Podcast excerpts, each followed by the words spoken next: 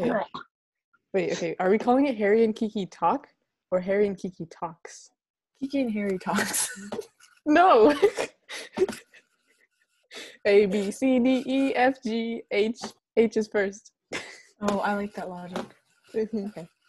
Yeah, that's how I do it, just so there's no racism. Racism. Okay. But is it Harry and Kiki Talk or Harry and Kiki Talks? Harry Kiki Talk, because plural nouns have plural verbs. And there you have it, folks. We have just named our podcast. I took English 101A and 101C. Okay, Harry, do you mind introducing us? Oh, okay. Hi, I'm Haru. I'm Harry. You didn't even introduce the name of our podcast yet. Or are you going to say her name first and then the name of the podcast? Okay. I'm going to stop the coffee like an old man. I'm Harry. And? Kiki. And we are going to be hosting our Harry and Kiki Talk. And then right now there's going to be like fancy music.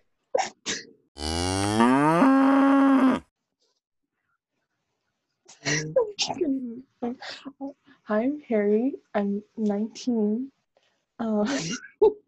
Kiki just muted herself. I go to, should I say what college? I go to that college. You already know what college you went to, 40-year-old me. And you just entered second year. You're in quarantine, so you have no hobbies anymore. So you're kind of boring person, 19. It's kind of funny, isn't it? That's it. On to you, Kiki. Wow, that was a lovely introduction, Harry. Mm-hmm. I can't do it. Okay, so hello, listeners. This is Kirit. I am currently 20 years old. I am also starting my second year of college at that college.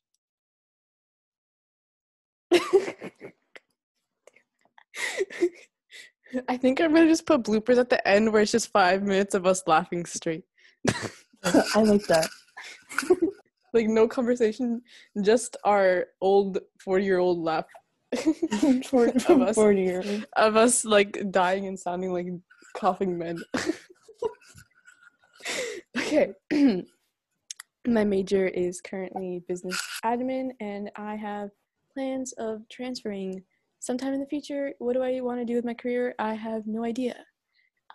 Sharing my current state, as same as Harry, I'm also in quarantine, just in a different city, unfortunately. Boo. Oh my god, that should be, I'm going to keep that as a sound effect. Every time anything bad happens, it's just going to be Harry saying, boo.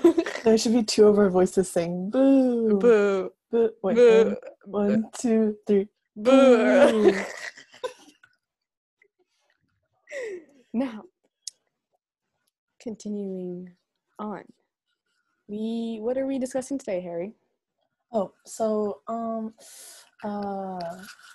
was going to talk about how, can I just like start talking? We're going straight into it. Yeah, we're going straight into it. I want to take over for like a few minutes. So the other day I was like, hey mom, I'm fucking tired of this shit.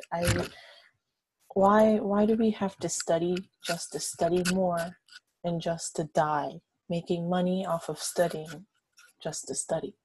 And then she was like, hey, are you sure that you are feeling this way because you actually feel this way, or because you are inside all day and you have no other interactions besides me? And I was like, bingo, mother, you are correct.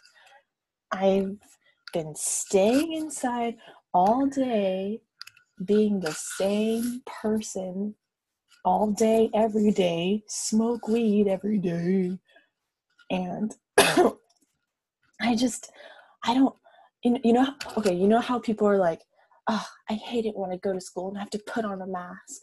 It's so depressing. I'm not myself. And when I get home, I'm finally free without my mask on. And I'm like, I kind of want to wear that mask again, because I like being different people, different times of the day, different days of the week. different weeks of them. I'm so tired of just being a daughter. I want to be a student, or I want to be that girl sitting at the library by herself. What a fucking loser. Or I want to be that classmate that like kind of pokes fun at you sometimes. Like I want to be different people. Like I don't want to, I'm so bored of myself, and like it's just the same old thing every single day. I'm getting tired of it. What do you think? I hate quarantine, but we have nothing else to do. No, I was thinking about it, and like, do you know how many outfits I have in my phone? Like,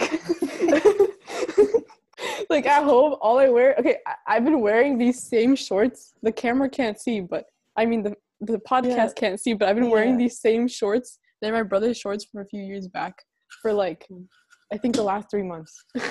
They're cool cargo shorts though. Yeah, all of summer I've been wearing the same shorts, and I miss dressing up like not myself. Like I think I just who I am as a person. I like to be in big, baggy, comfy clothes. But that's why on the weekend sometimes I'd wear an edgy outfit that I wouldn't normally wear. Mm-hmm. You know, or something like that. Now I check out, like you know how you check out a library book? I check out one pair of jeans for every interaction I have for going outside. If I'm going to the store, I'll wear the same jeans for that whole month because I probably only wore it 3 times in that month. Yeah. So, yes, I definitely feel that as well. I feel like I can't. You know, I never really thought I was that big of a fashion person, but I think that's part of, like, not being able to, you know, you don't have to dress up for class or dress up for, like, hanging out with friends, or, like, you don't have different things to go on and put faces for, right? I really miss that. Like people were, I used to not understand it when people were like, fashion is a form of expression, but like after being in the same clothes for the whole 6 months, I'm like, oh, you're right, like I haven't changed a bit. Like if anything, the clothes from like the few months back don't fit me anymore. So.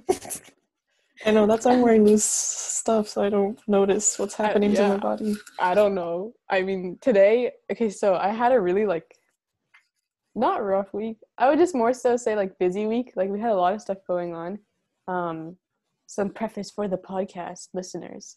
I am in a club called PBL, and this week we actually had our officer elections. So I and the rest of my executive board had to conduct elections and interviews. And also being on the interviewer side of interviews is a whole story in itself.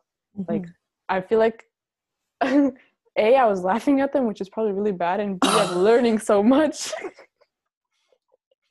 Were you like looking at the resumes like, bro, you only worked 1 year at Rapid Fire? Oh my god, you're kind of lame, dude.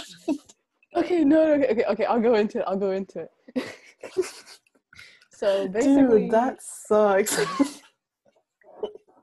I think, honestly, from like a lot of the candidates were really good, and like for the most part, I learned a lot from them, because I know for some of the interviews, like they would say stuff like, "Oh, thank you for asking," or like, "That was a good question," and stuff like that. Like they're actually acknowledging the question before they answer it. So I think those are also really good skills. And when one of them answered like the strengths and weaknesses question, they went over their weaknesses first. And then they explained how, even though they're their weaknesses, these are the strengths that they have to, like, combat that. So I actually learned a lot from, like, other people's interviews that, like, I could use in my interviews. But then, at the same time, oh, my God, some of the people's answers are so funny. What did they say? Like me and not only that, the people's answers are funny, but also, like, we were laughing at each other during the interviews. So then... It was so bad. Me and, like, 2 of my other officers got in trouble for laughing during the interview, and I felt bad. But anyways, it was still a good time. Yeah. So one of the things, one of the questions we ask is how many hours can you commit weekly to DVC-PBL? And, like, we expect the answer of, like, I don't know. I think an honest answer that I would expect is maybe, like, 7 to 10 hours, or 5 to 10, anywhere from, like, there. Because, like, at least an hour a day is fine with me, and it's plus like we have 3 hours of meetings total, so if they said 3, then anything outside of 3 would, like, they wouldn't have time to work on it, so that'd be concerning. So for some of them, they would, like, I think it's really important to specify, like, how many hours, because some of them would be like, as much as I can, and then they'd be like 4 hours, and then it'd be like, that's not as much as I can. That's weak. Yeah, so then that was like the normal people. Normal people said like maybe 4, some of them said like 6, which makes more sense. But then one girl said 70 to 80 hours a week. 70 to 80? How is that a day? That's 60% of hours in the week. We were all like, what? Like, oh my god. And her interview, she's like one of the best candidates though. She like, we worked with her in the past and she's incredible. And I think she said that because she's just so hardworking. But like, her interview, she just kept talking. She answered all of our questions with our first question. Oh wow. She just talked for 15 minutes about all her accomplishments and like her resume, and we were all just like we don't have any more questions. I wonder how people in the actual like adult world would think about that though. Like, just talk too much. Yeah, I think it was her first interview, so it kind of made sense too. Which was also such an interesting thing. It was really cute. At the end, she was like, well, yeah, this was my first interview, so I hope it went well. Yeah, and I was like, oh, dang. And then after she said that, I was like, okay, makes sense why she was just rambling on. But she got the position in the end, so. That's good. If this is someone listening and they did that too, you might still get the position. Yeah. Yeah, but another funny thing was for one of them, we asked them for like, okay, so if they're the marketing person, they're usually the one that pitches to like new members. So we asked them, if you were to say run into a bio student, how would you pitch DVC-PBL? So we give them like a little bit of time to prepare, and then they just have to pitch it as if we are the biology student. And then one of them, like the rest of them all started like stating like, oh, you're interested in PBL, let me tell you more about it, right? And then this guy talked to himself. He's like, hey, you should join PBL. Why should I join PBL? It was so funny, but so cute. And then the way he explained it to was so funny. He was like, as a bio student, you might find the vaccine to coronavirus. But what's the point of the vaccine if you can't market it? Good point, good point. I know, he had a point, but I was like, I'm pretty sure if you had the vaccine for coronavirus, like people would not care. If they got wind of that, they would like just take it. They wouldn't care about the marketing for it. It's true. that one was really funny too. But it's definitely really interesting being on the interviewer side. Now going back to what I was saying though, it's like it's been a really busy week because of that, because we've literally 12 people signed up for interviews, and each interview is like 30 hours. I don't know how to do 30 hours. That was bad. 30 minutes. 30 minutes. Okay. I don't know how to do the math, but like it was a lot of hours sitting in interviews, because then also in between we would discuss like, oh, what we thought about them. And that was actually what my meeting today was for too. Like we were like, because we had the interviews Thursday and Friday, and then today we were discussing like who we're actually going to vote in. So then at today I was like, oh, I deserve to treat myself, so I got ramen. Yummy. Where? From, actually, there's a place called Fujiwara. When you come here, like we should go. Is it good? Yeah, I like it. Like their soup, base is really good, very meaty, and we shall try when you come here one day. Yeah, this is really off topic, but Planet Fitness is opening. It's making me uneasy. I'm gonna drink water. They're like, don't worry, we made sure that this place is gonna be virus free, or like they advertise it kind of like we're gonna keep this shit clean, like we're gonna spray with not depressant, anti-infectant, oh my god, that word's not coming out, but like the bacterial thing, and then we're gonna make sure the hand sanitizer stations are always filled, and I'm like, shouldn't you have done that from the beginning? I'm not too sure if this is something that you should be advertising as new. I'm kind of scared. I know someone that started going to the gym, and like I was so confused, like why? I feel like that's the worst place. Like sweat, can't the coronavirus be in the sweat, and like when it drips onto the stuff, like I don't know about that, because I thought it was just like respiratory stuff, but like also I don't do enough research. No, yeah, you're probably know more than I do, but still, like I feel like the gym is like, even if it's respiratory, right? I don't know about you, but when I run, like I go. Yeah. And they're like, the cardio, don't worry, like the people in the cardio machines will keep the safe distance. I was like, yeah, but like like the recommended distance is 6 feet apart, but that's when you're standing still and not breathing as hard as when you're running. So when you're running and you're 6 feet apart, doesn't that like shrink the distance between your breath, you know? So shouldn't you be like getting it more? Oh, so, like, you should change your major to math. Math majors, here I come.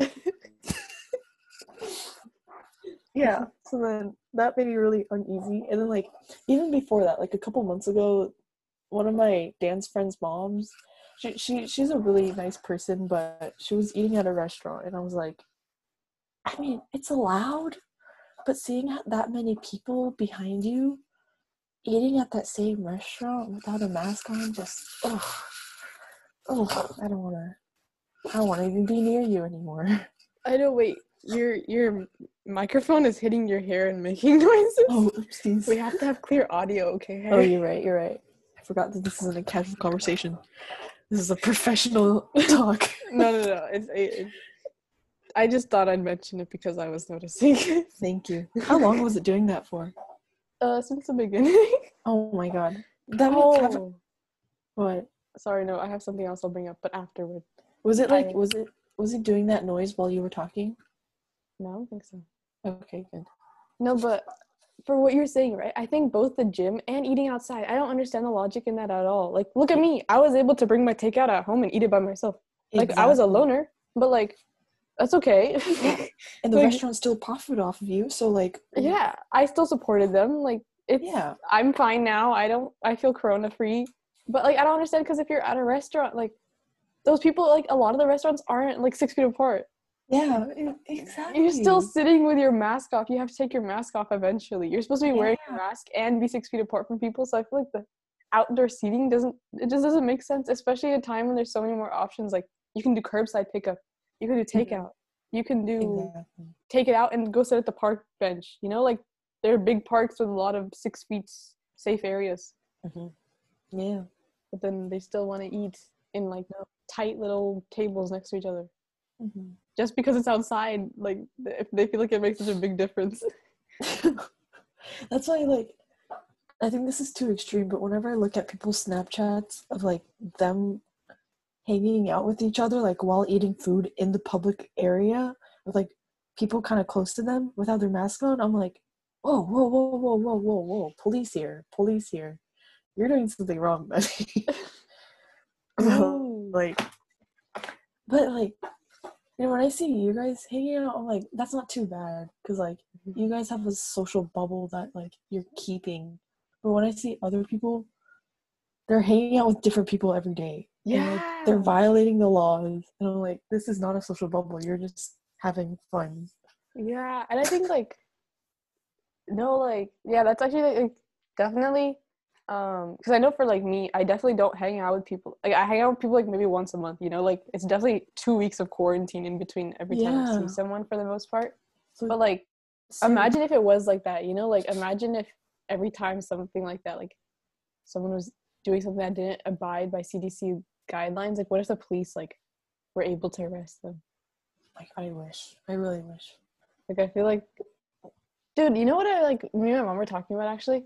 We were talking about how, like, America's supposed to be, like, America, the U.S. specifically, right? It's supposed to be the most, like, best economy, most technology. Everyone here has iPhones and, like, et cetera, right? Mm-hmm. But then, like, look now, like, we have the worst response to COVID, right? Yeah. Like, this is really showing the flaws in our infrastructure. Mm-hmm.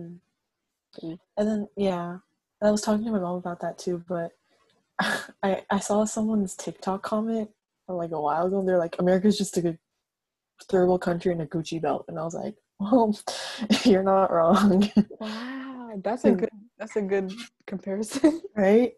And then, like, I don't study enough economy and stuff like that, which I feel like I should, so I can't say much, but, you know, there's probably some sort of greedy intention behind quarantine being put in place at such a late time, because, like, I don't know, I read an article somewhere where it was like, when there's a pandemic going on, like, being in quarantine as soon as possible is, like, the most effective, right? But the timing that America put us in quarantine was already too late. Like, it wasn't quick enough to, you know, stop the pandemic. So I was like, if America had smarter and less greedy people in charge, I wonder what could have happened. Mm-hmm. Because, no, that's yeah, true. I mean, Japan's already like getting back to normal because people there already wear masks and they avoid interaction already. So they're like, nothing has changed except we're working at home now. But America's like, I want to be in your face. I want to breathe on you. No, I think even from the like economic standpoint, from like I was kind of keeping up with it in the beginning. I think now it's just every time you look at any COVID news, it's kind of depressing. But like, mm-hmm. like yeah. Because before too, a lot of our economy is like straight BS and like bluffing. Like, I think for the most part, I forget the like actual people, but like Trump removed certain people from the office that would track that stuff. Dang, I kind of sound stupid right now because I don't know their names of anything, but like there's certain people that if they report the truth, because he doesn't want people to know that they're in a state of like emergency or what's actually going on, right? So they have people that will bluff the numbers. So like there was rumors that the original unemployment rate, right, like it was the highest it ever been, was like 17%, something like that, right? That was like lower than what it should have been. Like I think it was originally something else. Wait, now I need to look it up because I want to actually reference numbers for the March unemployment rate, because that's when it started. Mm-hmm. It was not March. Sorry, April. So in March it was 4.5, and then 14.7. 14.7 was the reported rate, right? And then I was reading into it, and they actually said that like I think the realistic number should have been more around 18, because first of all, there's so many people that they can't account for, because people that might have not filed yet and stuff like that.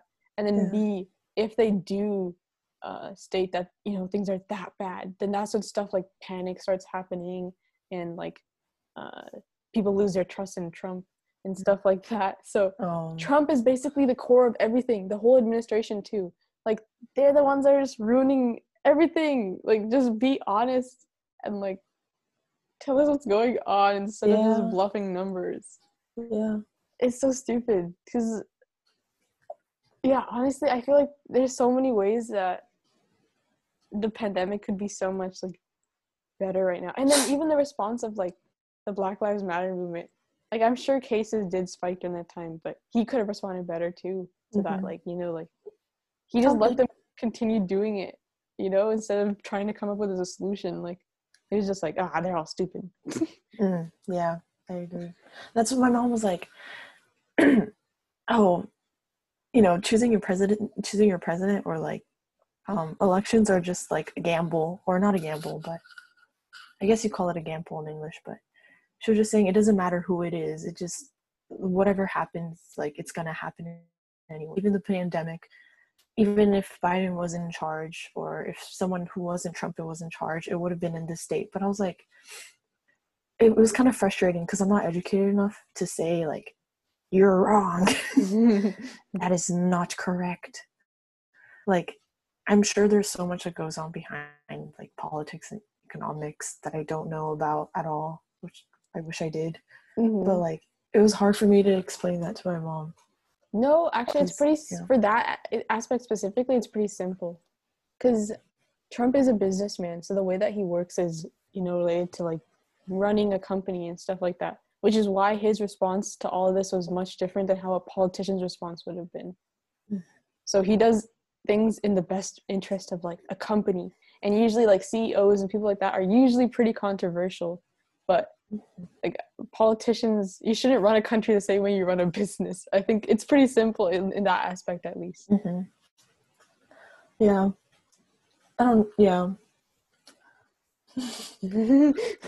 We can go back to another topic. Yeah. I don't know much about this topic either. I don't know much about it either, but... No, but you know what's interesting, though?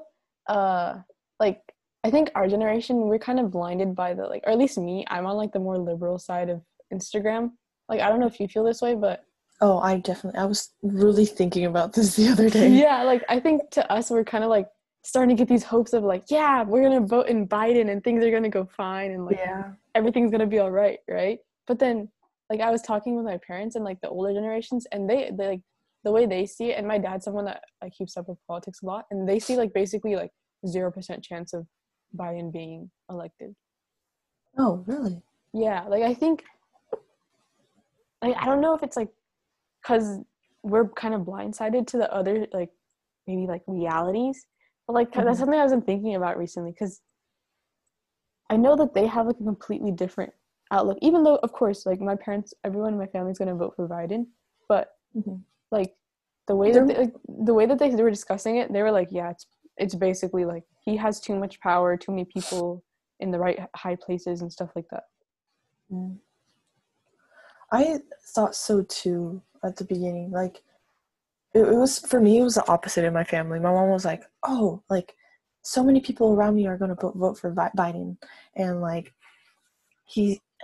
Trump is definitely not going to be in office anymore after this. And I was like, but you got to think about the other countries that are still racist. Like, and like the Black Lives Matter movement has been going on for so long because of people that, you know, don't agree with basic human rights, because of people who support Trump. And so, you know, like you never know what's going to happen at the election. But then like, you know how some people from California are starting to move to Texas and stuff like that? So we're kind of hoping that Texas is going to be blue. But even then, it's not a swing state, I think. So I don't know how much that'll change. But, like, I think we're too concentrated in California, like in this area, or like New York.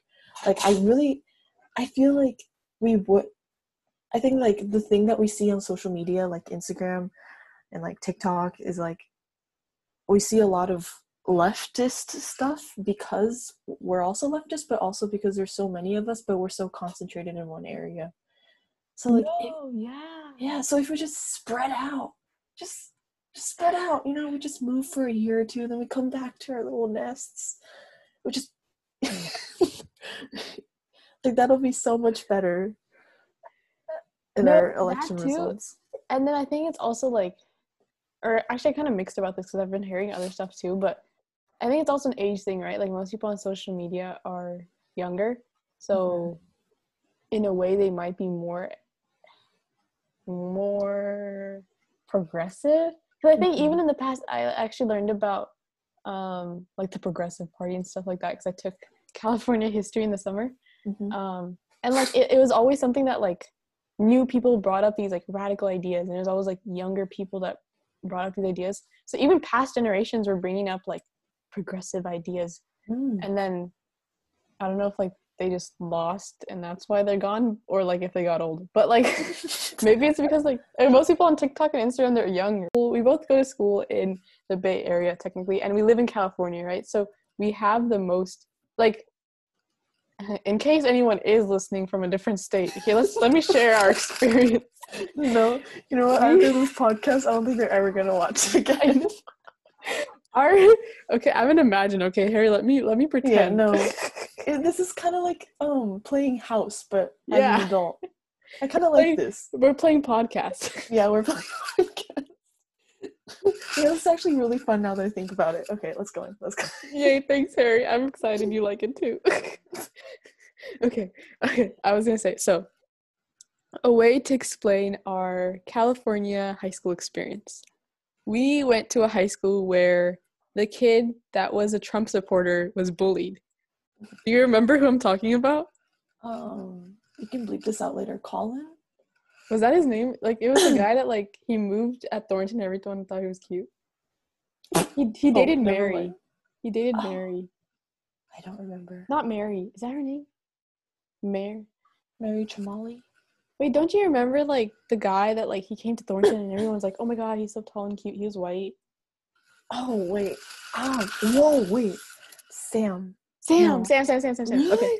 Yeah, he was Trump supporter. I remember everyone got, like, everyone, he said it in, like, sophomore year English, and, like, everyone was like, oh, yeah, don't talk to Sam anymore. Like, yeah, Sam's a Trump supporter. Wow. Like, I didn't even know Sam, had no mutual friends with Sam, and I heard about it, and I was like, oh, yeah, no, I'm not going to fuck with Sam anymore. Wow. You know, I remember his name and I remember the people he hung out with, but I really don't remember his face. Yeah, I know, right? I just remember him being tall and wearing blue jeans. Band name, Tall Blue Jeans. Okay, so the kid, Tall Blue Jeans, was bullied for being a Trump supporter. Mm-hmm. And that's how our high school was. Like, we were all, like, Obama lovers. And we didn't know anything about politics, but we knew that we loved Obama. Yeah, yeah, exactly. You know what? That's the right type of brainwashing, I think. Sometimes I'm afraid that I'm being too brainwashed. So then, like, every now and then I look up conservative YouTubers and I just, like, see what they think. But, like, it's kind of interesting because they're, what they think about us is completely different from what we think. Like, they'll be like, oh, the left doesn't want police anymore. They want to abolish the police. So who are we going to have to protect us? And I'm like, no, we don't want to abolish. We want to defund. Like, we want better ones. We don't want to get rid of them. That's the extreme left. You know what I'm saying? That's not us. No. It's you? No. No. Not me. Or like, remember that YouTuber that I started watching, but I stopped watching because I found out how stupid he is. Not Stevie Wonder. The blind pianist. He's so fucking blind. I hate him. Hey, Stevie Wonder is great. Okay, I saw him in concert. You didn't see him. I'm so sorry.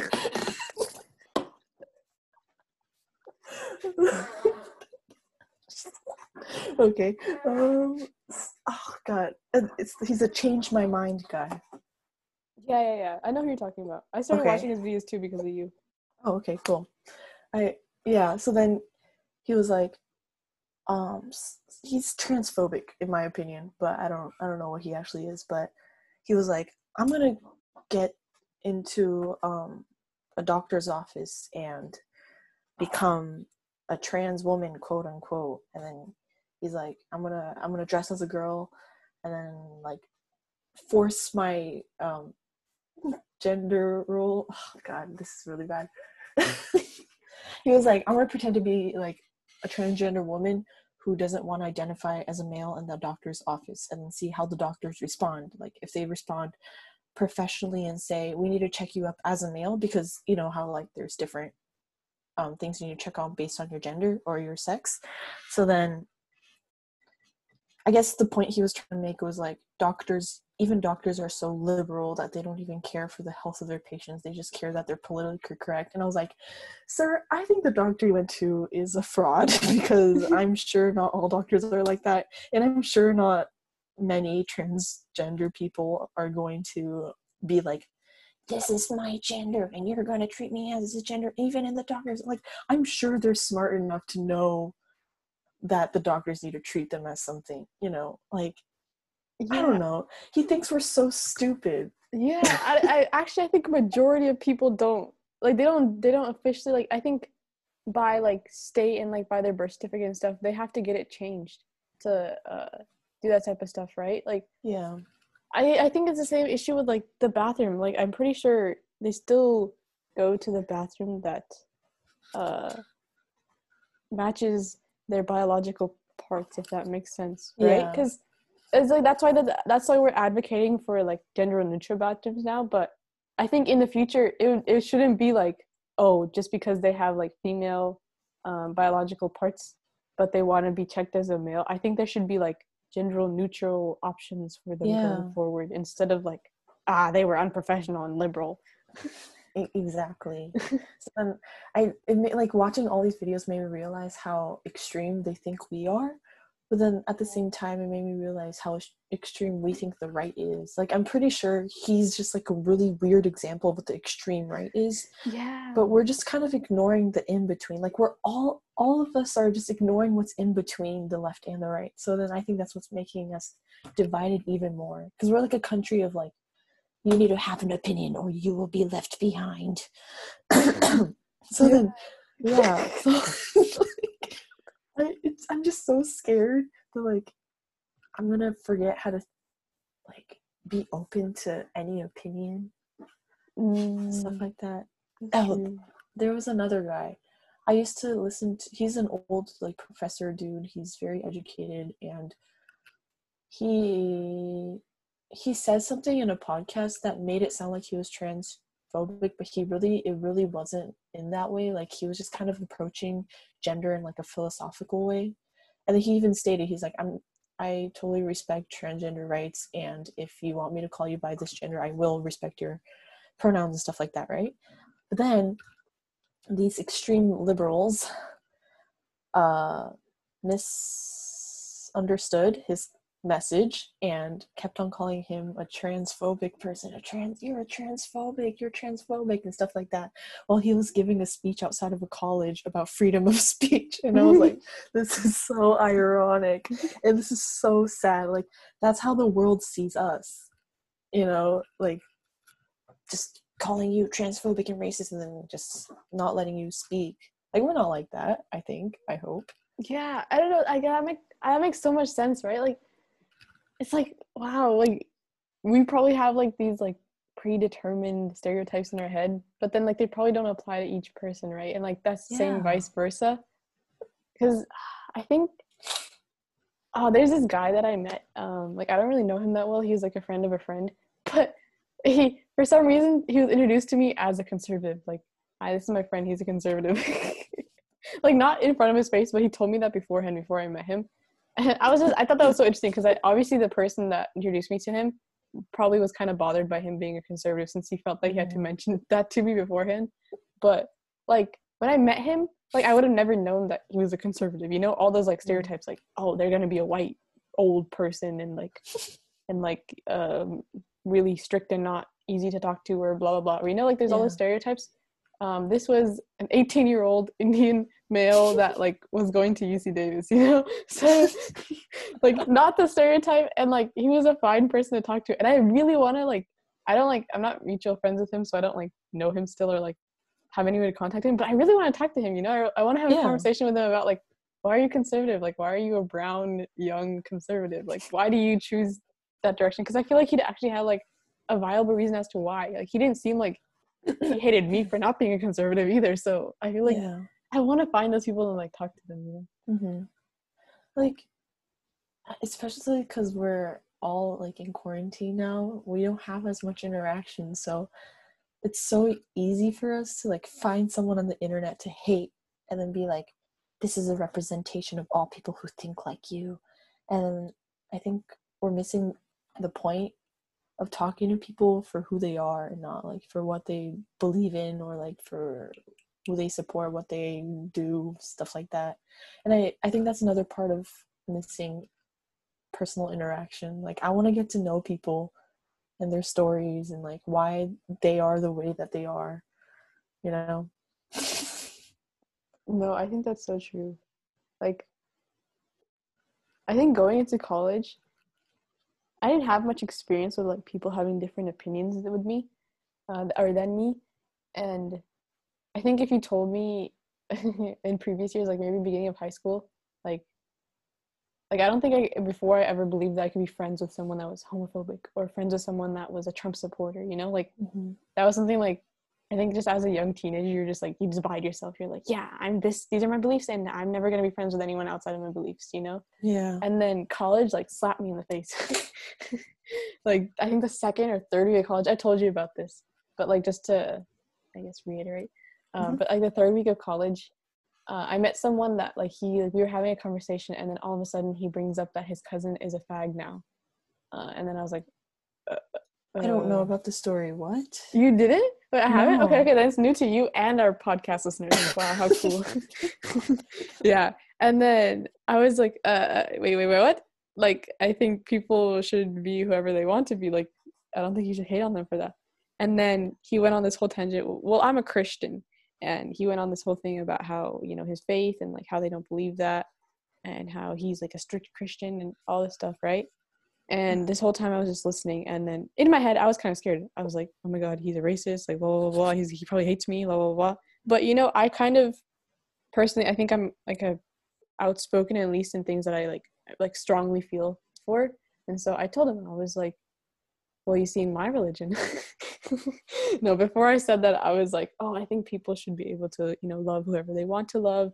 It's not really harming anyone else. And that's, you know, it's not their choice. That's how they're born. And I told them all this stuff, you know, about all that stuff, right? Yeah. And kind of reiterating my point. And then I was also telling him about my religion, how we believe that, you know, you should love everyone, respect everyone, blah, blah, blah, blah. And it was just so interesting to have that conversation, because after it, I was like, oh yeah, we're not gonna be friends. Like, we're not gonna talk again. Like, I left that conversation like, oh, okay, well, there goes another friend.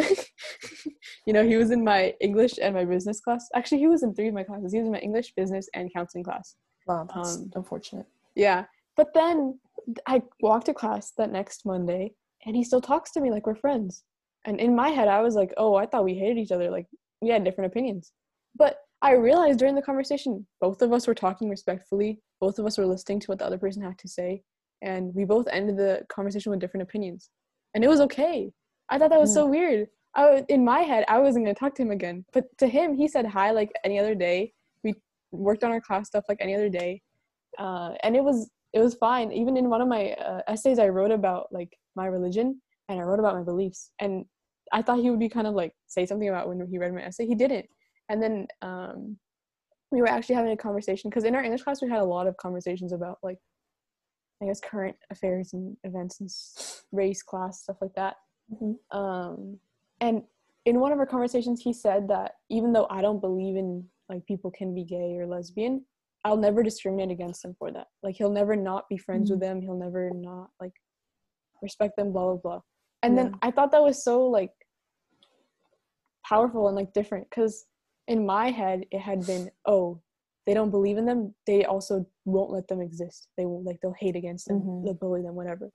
But he just didn't agree with them, but he didn't discriminate against them for that. Like, he didn't, he wouldn't, like, try to, like, hate crime against them or whatever, right? So I just thought that was so interesting, because I think because we've heard such extreme stories, like, oh, if they're homophobic, that, or, like, if they don't believe in gays, that means they're homophobic.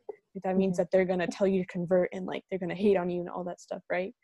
But then he was, like, not like that. So I thought that was so cool, because, like, obviously ideal situation, he would, you know, there's no believing in gays. It's just, yeah, like, they're there. Yeah, like, that shouldn't even be a conversation, first of all. But, like, I just thought it was really interesting how we were able to have different opinions at the end of the day, but he was still able to respect the people, and I was able to respect his opinion, and we were still able to be friends, and he's still, like, a friend of mine to this day.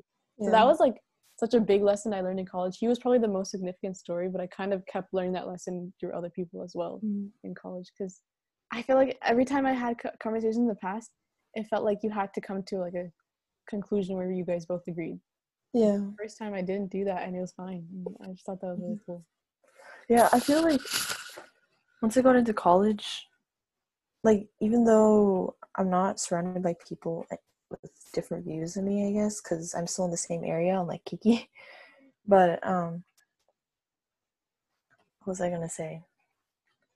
Yeah, I realized the importance of an argument, or, like, any discussion between two people isn't like, yeah, I agree with you, I disagree with you. It's more like, I understand what you're saying now, but I still agree with myself, and but I do appreciate you telling me and stuff like that. Like, that's another thing I hate about America. Wow, our podcast should just be called, like, Why We Hate America. Anti-America. Oh, my retainer doesn't fit my teeth anymore. This is why I hate America. That was a really big jump, but the big jump was because I feel like we all feel obligated to have an opinion on everything, even if we're so not educated about it. I'm still guilty of that to this day. Like, when I'm talking with my mom, I'll be like, I'll talk like I know everything, but then after I get out of the conversation, I'm like, I've just been saying nothing for the past few minutes to my own mother. But we just feel like we have to stick to a side and, like, stay there. And I feel like it comes from, like, this culture, if America has a culture of, like, essay writing, where when we write argumentative essays, we're forced to stick to one side or the other. And if we have, like, an opinion in between these two arguments, then, like, we get points taken off. Like, we're punished for being the mediator between two extreme arguments, which I think is like a subtle cause of why we're so divided in America. And like, yeah, I think it's great that we're all so opinionated. Like, I feel like we need some sort of leadership for things to go, for things to start running. Because what I'm thinking about right now is in Japan is everybody's opinion is like, oh, I think this, but I also think you're correct. Oh, I think this, but I also think this too. And like, I feel like that takes you nowhere, but for America, it just takes you too far somewhere. And like, I wish we had that in between, like that, the sort of maturity where we're all able to like combine different opinions together to make one big good difference in our world, you know? Like, why do we have a, why you gotta be mad? It's only game. Why you have to be mad? You have to be mad. It's only game. It's only a game. No, I think we all just need to be more understanding, right? Like, mm-hmm. If you just understand the other side and disagree, that's fine. Yeah. That's just now you understand it. Yeah. We read about this. We had a whole unit about this in our English class last year, where it was like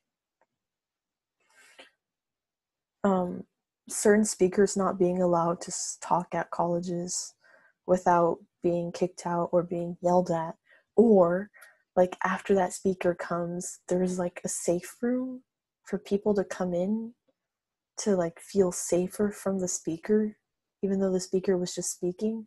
Which I thought was bizarre, and everybody else in the classroom thought it was bizarre. But like, we think it's crazy because we see it on paper, but I feel like when it's put in real life, I wonder how people will react to that, you know? Because, yeah. We're no different than Trump supporters screaming at liberals if we're also going to just be screaming at them without hearing them out.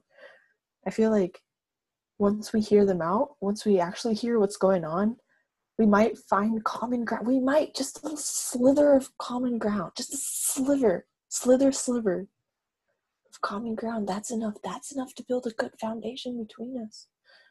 You know? Bars. Also, I realize how loud I'm talking. I feel like my mom can hear me. It's okay. You're only saying good stuff. Oh yeah, so good stuff. I feel like I'm just being redundant. No, because actually the safe room thing makes sense. Because I'm thinking about it, like, depends on what the speaker's talking about too, right? Like, yeah, it might sound kind of extreme if someone comes and talks about like teddy bears, right? Like, you don't need a safe room for that. But like okay, I just remember one of my friend's Snapchats. She goes to Ohlone, and they were doing some kind of lab, like some kind of animal lab. And she had to step out of the room because she started crying. Because she's like, I think she's a vegan, and she's like believes in not harming animals, right? So she had to step out because she was so heavily like affected, and she was like sobbing on her Snapchat story. She was explaining it to us while she was sobbing, and was she really traumatized for herself, or was she traumatized for Snapchat? I know, right? But no, she's not really that type of person. I don't think like too much. But I think she just, on a whim, she posted on her Snapchat story. But I was like, wow, I feel like crying with her. Really? So well, what were they doing to the animal? Dissecting it. Oh, well, it's dead, dude. Sorry. That's her point. We killed an animal for dissection. That's bad. Yep. I mean, because for her it was, right? So I guess, like, yeah. The safe room is just for people that feel that strongly or something that they need to see. Yeah. Like, she had to step outside. Mm-hmm. Mm. No, I thought it was crazy because for our bio class we just had to keep a mouse, like a live mouse, just in a cage, and then we had to see how much. Maybe it was a live mouse. Was it a live mouse? We had to see how much they breathe. So then we put them in a cage, and then we put a straw in the cage, and it's like it measures their oxygen levels. But I was like, we didn't kill it. Like, it's alive and it's healthy. Oh, you know, it might have been mouse. I don't forget the mouse. I don't know, if she was crying from that, I probably would have been like, come on, you shouldn't be taking bio if you're gonna cry from mouse breathing. But if it's dissection, I understand. I have no idea what it was, but I just thought that was interesting. Yeah, that's why, like, oh, this is really bad. I shouldn't be saying this as someone who wants to be a PA, but the sight of like cutting into something and like, peeling it open, because it feels so savage. You like it? No, I don't. I hate it. Like, ugh, it makes me feel like a tiger just going like dinner time. Like remember from Baker's Lab when we had to like cut it open? It didn't make me feel like queasy or anything, but it was just like it made me feel like, damn, like we're savages for doing this. Like, yeah, it's for learning purposes, but like I bet there's another way for us to do this, but. Yeah, like when we open it, it makes me feel like uncomfortable, but once we look inside, it doesn't make me feel as uncomfortable. So like it kind of made me question my morals. Like, am I a savage? Should I be crying over this? Oh my God, it reminds me of Pocahontas' song. I think I'm an ignorant savage. I think I'm an ignorant slut. Is that how it actually goes? No, I don't think so. I'm just quoting The Office. And I don't even know how the actual line goes, but I just know she says, ignorant savage. But that's true though, like, a lot of the stuff we do, if you like think about it, like yeah, right now we're in our humans, right? But like go and like backstory, like look outside of the human perspective, right? Like yeah, just Google Zoom, right? Yeah. A lot of the stuff we do is so weird. Yeah, I agree. Why do we kill fetus pigs and dissect them? Yeah, like think about it. For learning purposes for high school students who have no intention of learning. Come on, like think about it. Like how many periods in our own school had to do the fetus lab, right? That's like probably 100 so fetus pigs, and then think about all the high schools in the world, country. I don't know if other high schools do that. American might just be weird. But oh, I'm pretty sure they do. They do like cats too, right? Cats? Yeah. Okay, cats is too far. Pigs, okay. Cats, that's too damn far. I could have kept that cat as a pet. You still can. You just gotta put everything back and sew it back up. No, isn't that so funny? Like, what the heck? We do all these things sometimes. Oh my God, we're getting into like life stuff in our first podcast. Yeah, we're just talking about life now because like, we know so much about it. Do you ever just stare at the stars and think, "Damn, I'm so insignificant"? I stare at myself in the mirror and think, "Damn, I'm so insignificant." jokes. I'm the best person in the world. Yeah. No, our next podcast will be on self-confidence and yeah. Oh, I have a lot to talk about that for that one. Oh my God! We gotta take note. Okay, yeah, we're gonna have a whole podcast schedule. What the frick? I'm writing this down. I've been listening to this podcast. It's like this YouTubers. Do you know your mom, Ashley? Oh yeah. Well, she has a podcast called Extra Dynamic, and like honestly, the topic she's talked about, her podcast is so like laid back. It's just like her experiencing her life experiences, her sharing her life experience. Her sharing. It's basically her just talking to her siblings. Like her siblings talk about like college and stuff. She's talked about like self-confidence and stuff like that, and then she's talked about like her life as a cheerleader. So like. It's literally so laid back. So she's one of the reasons why I want to start making a podcast. You know why I want to start a podcast? Sorry, I just like completely ignored what you said. No, go. The Japanese podcast music guy I talked about in my in the text. You gotta tell the listeners. What happened? This is an exciting story, guys. Okay, yeah, this is so exciting. No, it's not. It's just me being really lonely and sad. But, so there's this musician, I guess. He's a YouTuber / musician, And I like his covers. I liked his singing style, and he has like two songs so far, but the rest are covers. And he has a podcast. No, not a podcast. He does YouTube lives, and he just talks. And I'm like, I want to just talk and get fans off. Not fans, but like money off. Just kidding. Never mind. Then I started listening to him. He's just so like, I just love the way he's cynical, but like, not like I like dark humor type of like weeb dude, but he was like, he's just cynical about life. Like he has hope, but he is cynical, and that's what I like about him. But yeah, so seeing him like just he was talking about how he feels so relaxed when he's talking to people on the internet, like through the YouTube live thing. And he was like, oh my god, like when I talk to people in real life, I literally cannot look at their face.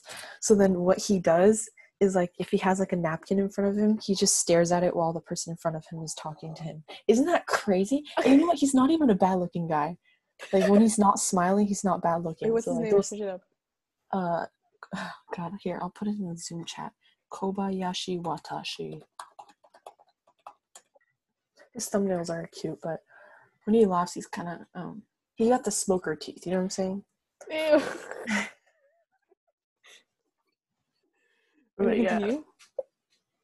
Oh, I don't know. What did you do? What do you mean, what did I do? Okay, so basically, Harry went on one of his lives, and he commented. Oh, yeah, no. Yeah, I went on his live, and then I said something about, like, oh, God, gross. So my friend Kobayashi,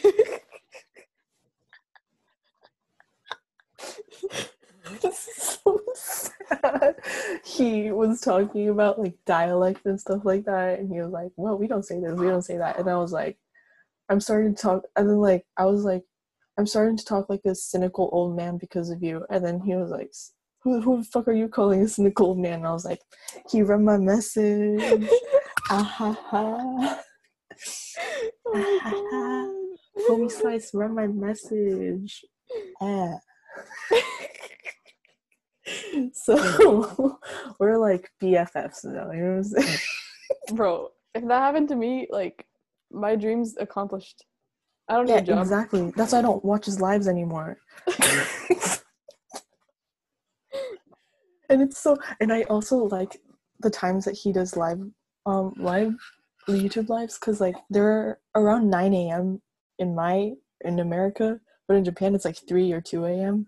So then people in the comments are like, this is way too late to be doing YouTube live, you need to have a healthier sleep schedule. I was like, please don't have a healthier sleep schedule, I need to keep this up so I can watch you every morning. Yeah, I don't know, like his life seems so like chill and fun. Like he's already done with college. He's like 21, I think. And he's young. Yeah, and he's young. And then he went to like a somewhat good music art college, art academy, music academy stuff type of stuff. I can't find him. Oh, can you look up? Here, should I? No, actually, no. Like, is that him? Oh yeah, that dude. Why is his hair like a girl? So... He's a girl? Like... No. He looks like a girl, but he's not. Oh. But like, yeah. He got a haircut. Yeah. Is that him? Yes.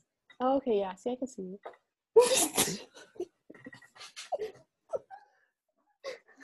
But yeah, it's like he's attractive. Like if he tried hard enough, he could be someone. It's like too cool, like he could be that cool dude, but then like when he talks like a fucking loser, and I'm just like, this is it, fellas, this is it, this is what I want. Okay, you know, you bringing that up made me remind me of something. Oh no, what is it? No, this is updates about my non-existent love life. Okay, at least there are people you can actually talk to. Okay, yeah, right? Yeah, exactly. Okay, but let me like, okay, it's because there's no one to talk to. like as in, okay, so like I feel like in quarantine, like you don't, like I think me and Harry are the same in this way, but like you know how we just watch people when we're bored, like you know, in class, like watching. Yeah, like you don't actually want it to go anywhere with them. It's just something you're bored. You know you don't want a relationship right now. Mm. Your head is just bored, so you like to watch people. Unfortunately, in Zoom classes, it is not that easy to do. So for Harry, it is. She sends us videos sometimes. Yeah, all the time. But then for some reason, no one in my Zoom classes turns on their camera. So I have been highly deprived of my boredom crushes. But so that because of that, I am incredibly, I'm not desperate. I'm incredibly bored. Let's just say that.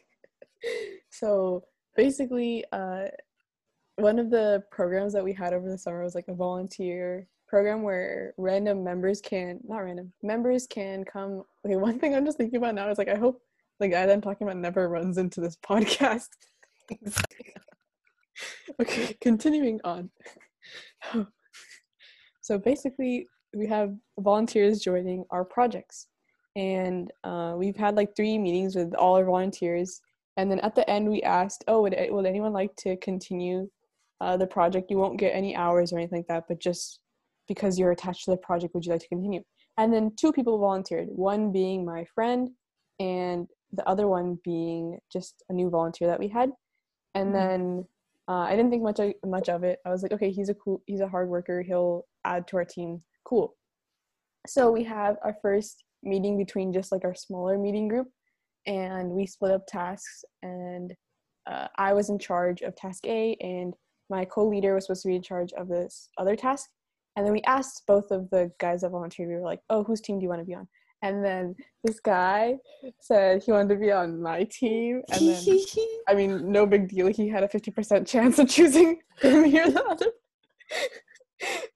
But then that meant that we had to have a one-on-one call, and then like during it we got distracted and started talking about other stuff, and I was like, oh wow. So when you guys getting married? No, the bad thing is it was just like regular, like, you know how you just talk to your classmates, you're like, oh, like what class are you taking, like, oh yeah, and then like, oh, what have you been doing in quarantine? I found out he's only been outside in quarantine 3 times since March. I was like, huh, what? I could never. I think me too. No, but like you've been to the store and stuff, right? I drive, but I don't step out of my car. Okay, but same thing. You've gotten outside of your house. You're right. Keep going. Okay, but like, yeah, you're probably one of the better people at quarantining too. But yeah, so it was just so interesting. After that, I was like, oh my God, I'm in love. But then it's just because like, it's like, oh, so this is love. No, but I feel that. Keep going. It's just because it's the only like interaction I've gotten with like the opposite gender in so long, even though like I work with people on my team, but like those are like strictly my teammates and stuff like that. So then it was the first time where it was like kind of a stranger that I didn't know, and he's kind of cute. Do you want to see him? Yeah. Yes. Oh my God, the opposite happened to me. Like, we were Wait, you share. Okay. No, oh my God, quarantine sucks. Like, I'm starting to miss people, and I'm like, right? Maybe I should just start texting Suresh again. But I was like, no. Ew, no. Don't do that. If you have those thoughts again, I'll stop you. No, but then okay. So remember the creepy senator guy? You know what? We won't. No one's gonna listen to this. The creepy senator guy. Wait, which one? The one, remember when we were in the library and then we started FaceTiming and then some guy came in? Yeah, that guy. So we were put in the same bio group and it was just the 2 of us. And I was like, you know what? Fuck it. I don't care. It's just, we're on Zoom. We can't do shit. He doesn't even want to do shit anymore, probably.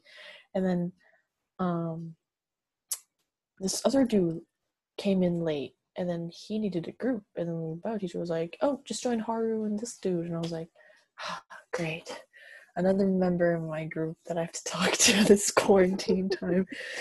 And out like his profile picture on Facebook is black.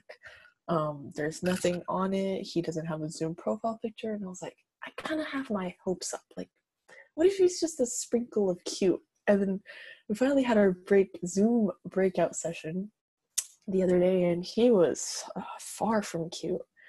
Gosh, was I disappointed. I was like, so this is not love. Singing in minor.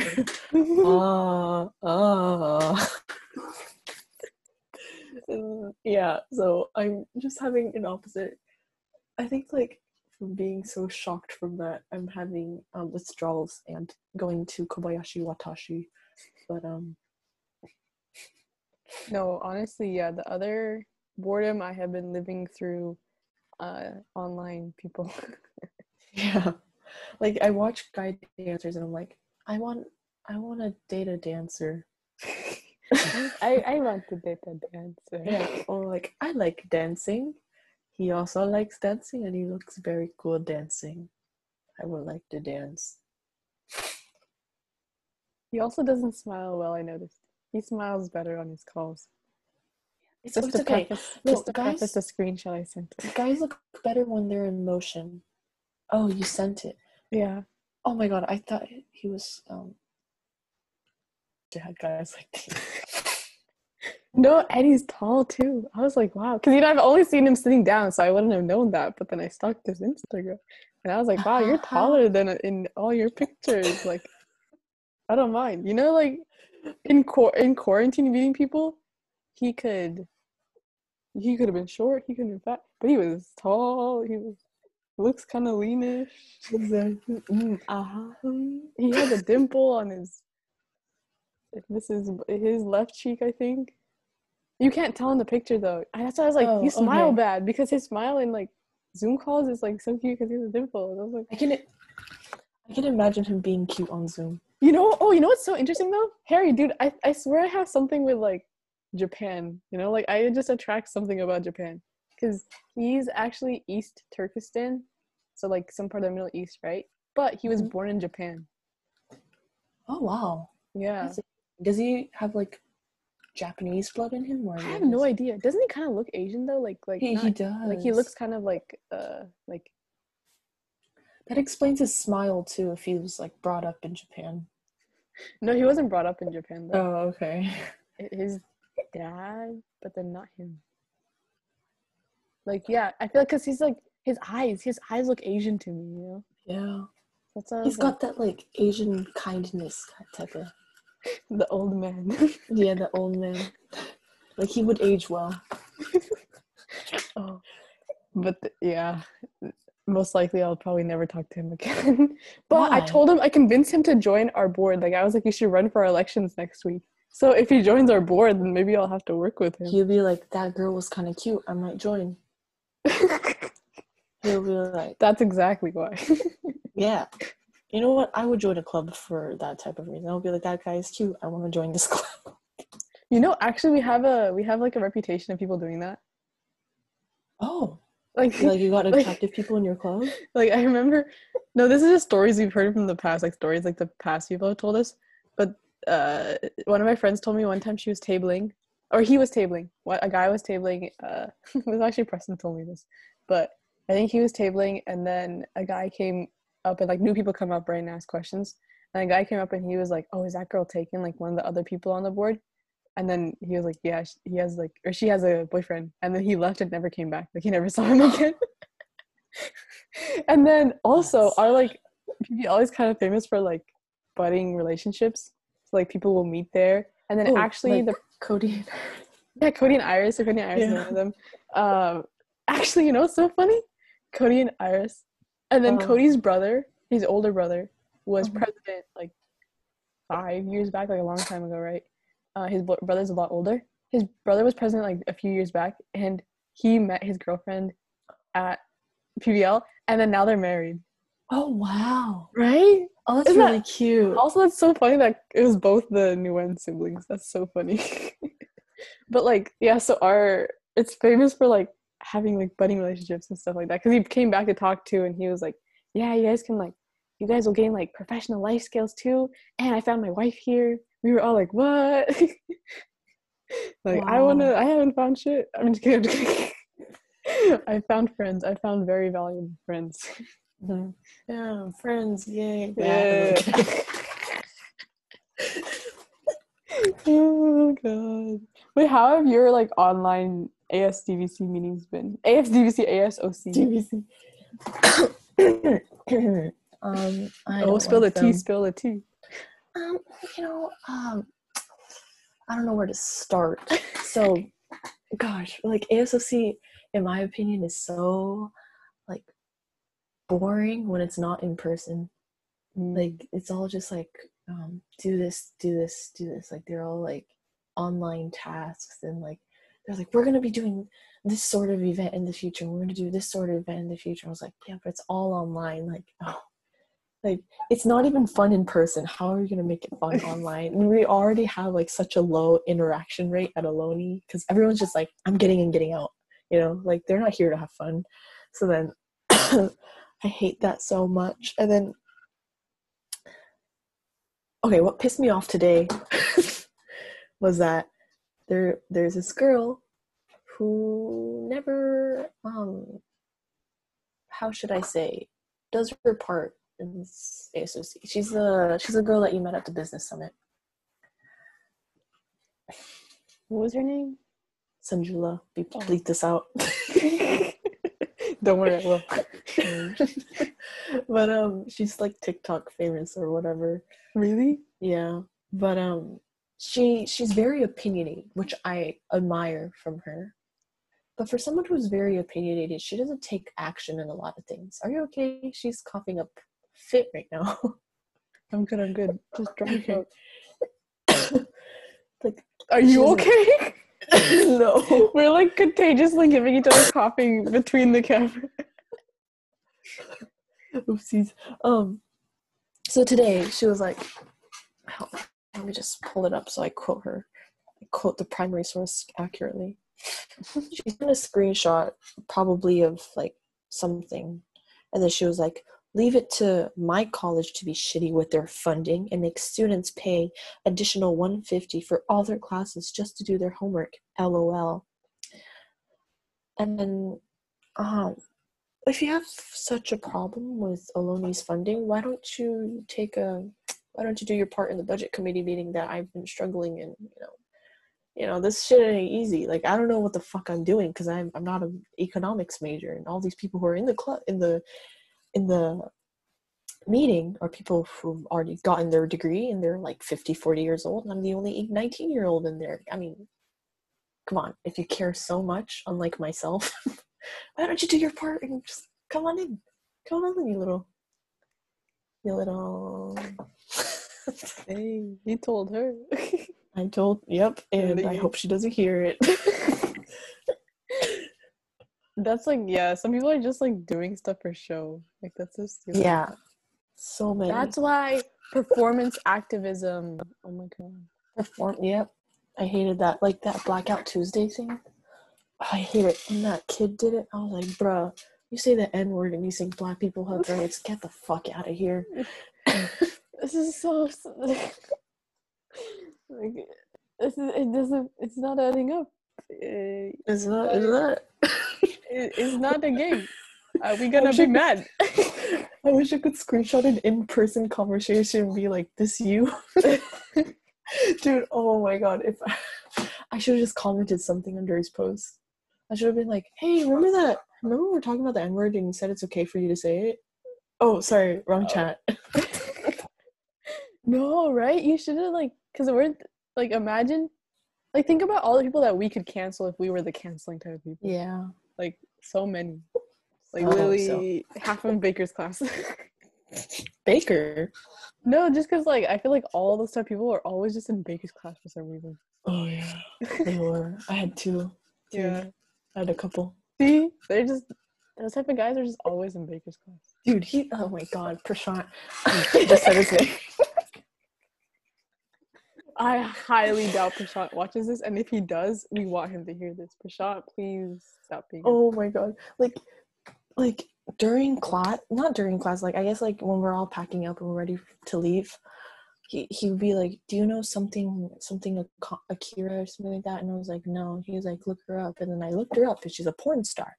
And when you're a porn star, the images of you is naked you. So then I unpreparedly had to look up a naked woman on my phone in public not on incognito mode. And he's like, ha, ha, ha, ha, ha, ha. And I was like, oh, that's so funny. Like, wow. I've seen naked girls before because I am also naked sometimes. I don't know what you were trying to do, sir. Oh my God, it's a nipple. I've never seen one. And then, I don't know, like, I don't think, like, seeing the naked girl part was unsettling, but the fact that she was Japanese was unsettling. Because I know she is. Yeah. Oh, what was he trying to get with you saying exactly to you? I mean, like, it makes me uncomfortable, and that's another part of why I feel like I'm being fetishized just for my ethnicity. But yeah, so fuck that guy. I'm still traumatized from that, because I'm like, every time, like what was he expecting you to say? Like, oh, I look like that. Yeah, I'll be like, oh, I look like her. Thanks. Ew. Now what do you want me to do? You want me to be in this industry or like what? So then, like, he's a big reason why I can't appreciate people who appreciate my culture, because I'm like, oh, you just want us for my Japanese pussy. You think I'm gonna be a submissive little bitch, huh? I'm gonna say what I want. He really ruined it for everyone. He really did, because like, now if it's a girl that's like, oh, you're Japanese, I'm like, yeah, I am. I'm like, do you like anime and shit like that? Like, I don't care. Let's talk about it. Unless you're Jennifer Song, but anyways. But last year, I'm gonna have to bleep out so many names. You know, I'll help you out. I'll just send me some of the files and I'll just help you. We can cut it back together. But then, like, this kid in my math class last year was like, you're Japanese, right? And I was like, oh shit, does he fetishize me? Oh no. Yes, I am Japanese. I am in fact Japanese. And then, like, we started talking about Ghibli, and like, you seemed fine. And like, I feel like if I didn't have that experience with Prashant, I would have been like, oh, we're just bonding over my culture. But then, like, a huge part of me was like, is he fetishizing me? Is he fetishizing me? Is he fetishizing me? Is he imagining sex right now? I am so uncomfortable. Because, like, I'm like, I hate it, because, like, it's not even for your looks, it's just for your ethnicity, I feel like, in my head. So then, like, I know that they don't find me attractive, but, like, what if they find my, like, Japanese-ness attractive? Because people who say they have, like, a Japanese fetish are just people who have a submissive girl fetish, and I'm just like, that's not who I am. But, like, I'm thinking too far into this. No, but I think other people have thought it, too. Yeah. I've been seeing a lot of, like, TikToks about, like, extreme Koreaboos. Oh, like, wow. Like, okay, like, I've been seeing TikToks that are, like, they're just kind of more so making fun of them. I think, like, the Korean community is kind of, like, sick of Koreaboos. So they kind of, like, started making a joke out of them. So I saw this one where it was, like, Koreans trying to, like, shut the door. And then the Koreaboos are, like, trying to push their way in. Or, like, really, like, funny, dumb stuff. But, like, yeah, I think right now, because more people have started listening to, like, K-pop and, like, Korean dramas. And I guess more people are starting to, like, get into, like, animes and, like, Japanese culture. I think a lot more now. People are starting to, like, fetishize it and stuff like that. So then I was thinking, like, I want to just, like, restart my life in Japan. Dude, can I go with you? Right? And then I'm like, that's why I, like, started watching so much Japanese media and stuff like that. And, like, I my Japanese has been getting better, I like to say. But, so, when you move to Japan, please bring me with you. Exactly. I'll be one of your cats in your suitcase. We all pretend I'm not even there. You can live out your by yourself dreams. Yeah. But I'll just be a cat in the corner. Exactly. But then, like, I was like, I was talking to my grandma about this, and I was like, Grandma, I sometimes want to go to Japan. She's like, oh, you don't like America? And I was like, huh. I guess I like the freedom that I have in America, but I don't like the individualism that we're forced upon in America. But anyways, that's too much. There's a lot of things I don't like about America, but I think it's way better than Japan, in my opinion. Because, like, I see, like, Japanese blogs, and, like, they're all, like, salary woman, salary man, housewife. Yeah. And, like, is that your only option when you're in Japan? I think there's just, like, really big cultural differences, right? But I think it'd still be, like, fun to experience that in your youth and, like, live in a different setting and stuff. Yeah. like, it'll definitely be a temporary thing, but I don't think it'll be like forever. Mm-hmm. I want to stay in Japan. I feel like Sorry, continue. Would you like live with like your grandma or your aunt, or like would you live in your own place? Like, have you thought about it at all? I've thought about it so many. Like, I relive it.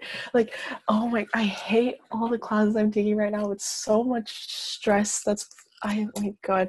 And like, I just want to run away from everything. I want to go to Japan. And then I was thinking about it. I was like, I want to get my own apartment. And then, you know what? I don't want to be a salary woman. And I want to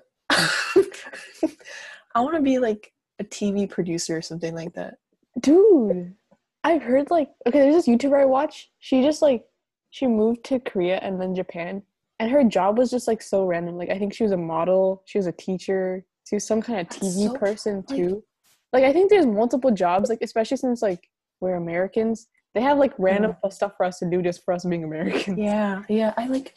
I feel like that's another reason why I told my I was like, I just want to get plastic surgery and move to Japan, and then just like, because like in Japan, all you have to do is be pretty and be a little good at acting or singing. Like, you're already famous. Like, you're already there. All you have to do is like build character and trust in your people, and then you're done.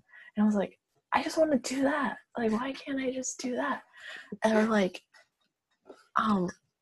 yeah, like, that's why I'm so jealous of pretty people, because they have so many options now. Because like, they can just move to Japan and just be like, no, I'm model. But you're gonna go there with a degree, and then there are gonna be so many startup jobs for you. Just wait. Oh, of course. No, and then I was thinking, I want to be like a celebrity manager, because like, you get the celebrity experience without having to deal with the hate and stuff like that. It's just like, whoa, you're having a hard time. Not my fault though. That's some big brain right there. Big brain, right? I get to live a fulfilled life without having to deal with the consequences. And they're probably more likely to hire you because you have worldly experience. Quote unquote worldly. Like, yeah. And another part of me, I was scared of going to Japan. I was thinking about this if it was going to actually happen, but I was like, dude, Harry, manifestation. If we just keep saying it, it'll happen. It's happening. Yeah. It's our future. It's not an if. It's now. Yeah, it's already happened. It's already happened in the future. It's done. It's done. We already did it. Oops. Yeah, oops. This is the podcast about the time we went to Japan. This is the time we went back to 2024 and we came back. But so Japanese people are like, ugh, I hate it when like people from different countries come to Japan, and then like no, like Japanese people go to different countries and come back, and all of a sudden they can speak English, so then they put it into their everyday language.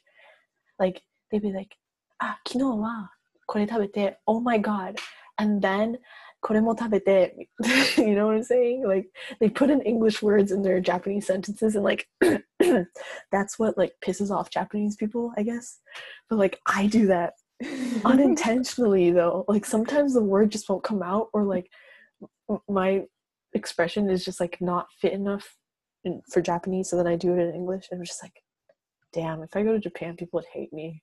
Like, no, probably at first, but like I think I've been watching way too many like travel, like living abroad vlogs, but like, like I'm just living vicariously through them. But like, I think as you stay there for a few months and that's just kind of all you start talking, they get more used to it. Like, you just start talking in just that language instead of both.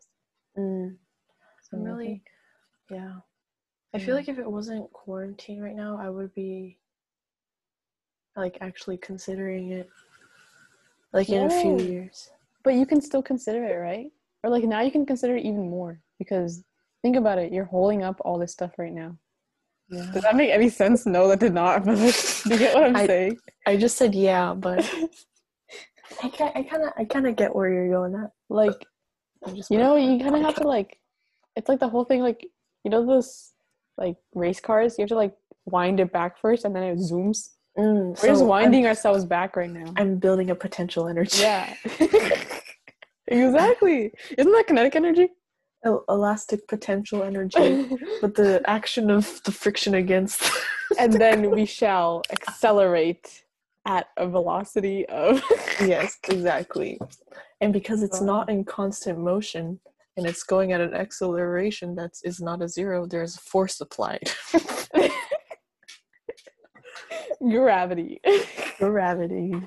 Gravity, normal force, friction force. Wow.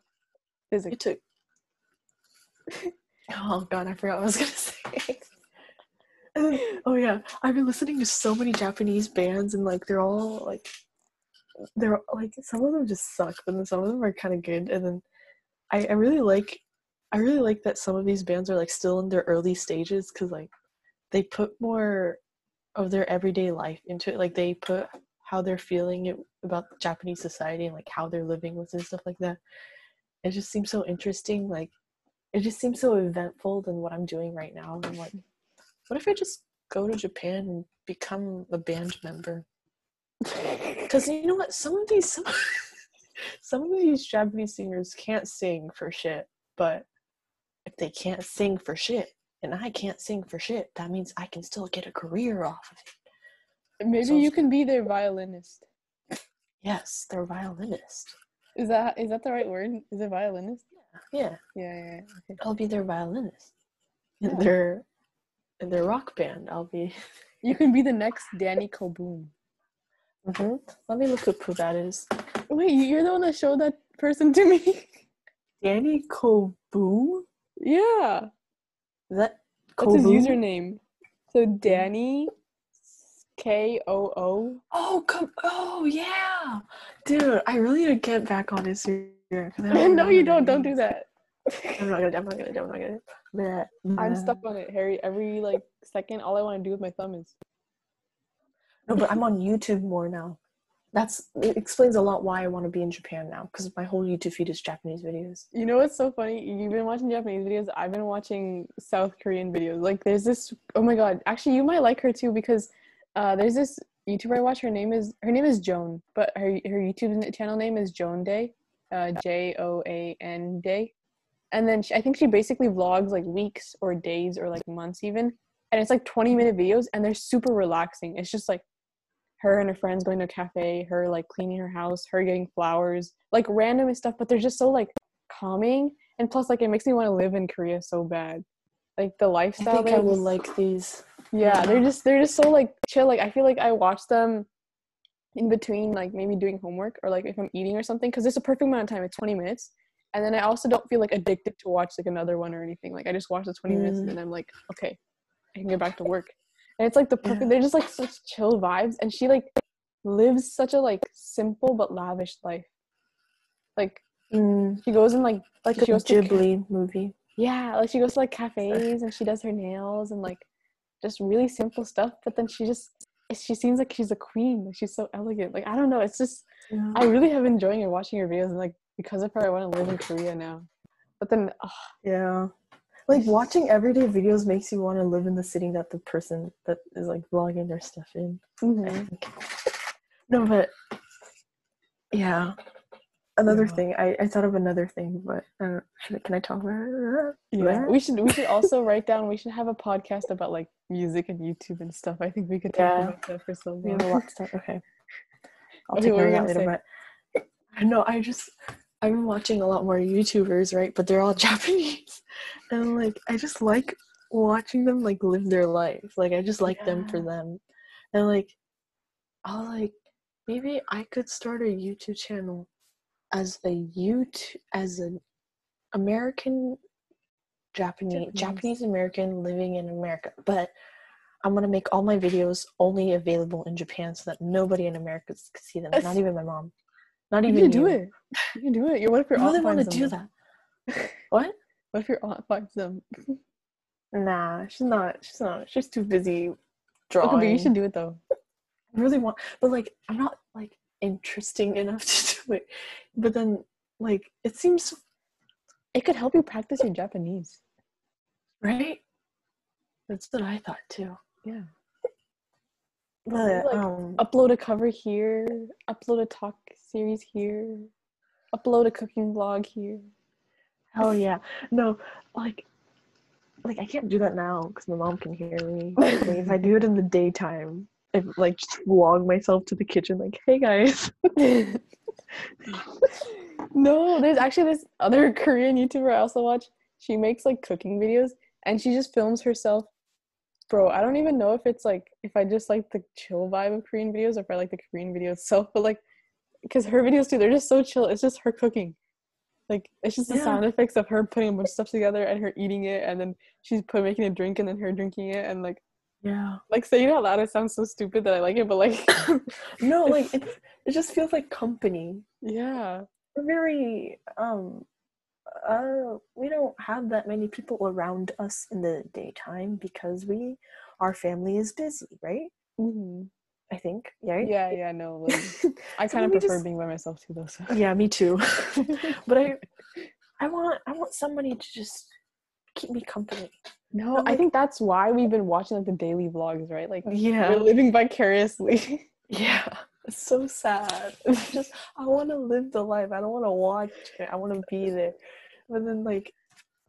Yeah, so this is the people that I'm watching on YouTube. They're just like this dude. He just posts like 6-minute videos of him just like going to the park, and then he has like 400,000 videos. No subscribers right now, but back in his first times, like when he posted videos, he only had like a couple hundred, and then he was like, "I'm gonna have an event for all my 100 viewers." So he went to the park and had a concert by himself. There's two geese watching him, and I thought that was so cute. And I was like shit like this gets so many views, and like his channel grew so much by just like filming him like doing stuff throughout the day, just going to college, just the same shit for like so many videos, and he's like growing in subscribers. And like if I do that and advertise it as like someone in, like in America. Yeah, maybe people would watch. You get so many views, bro. Like I'm pretty sure like the same way how we're intrigued about watching their lifestyle, they're probably intrigued about watching our lifestyle. Yeah, even though they probably have so much more content than we do.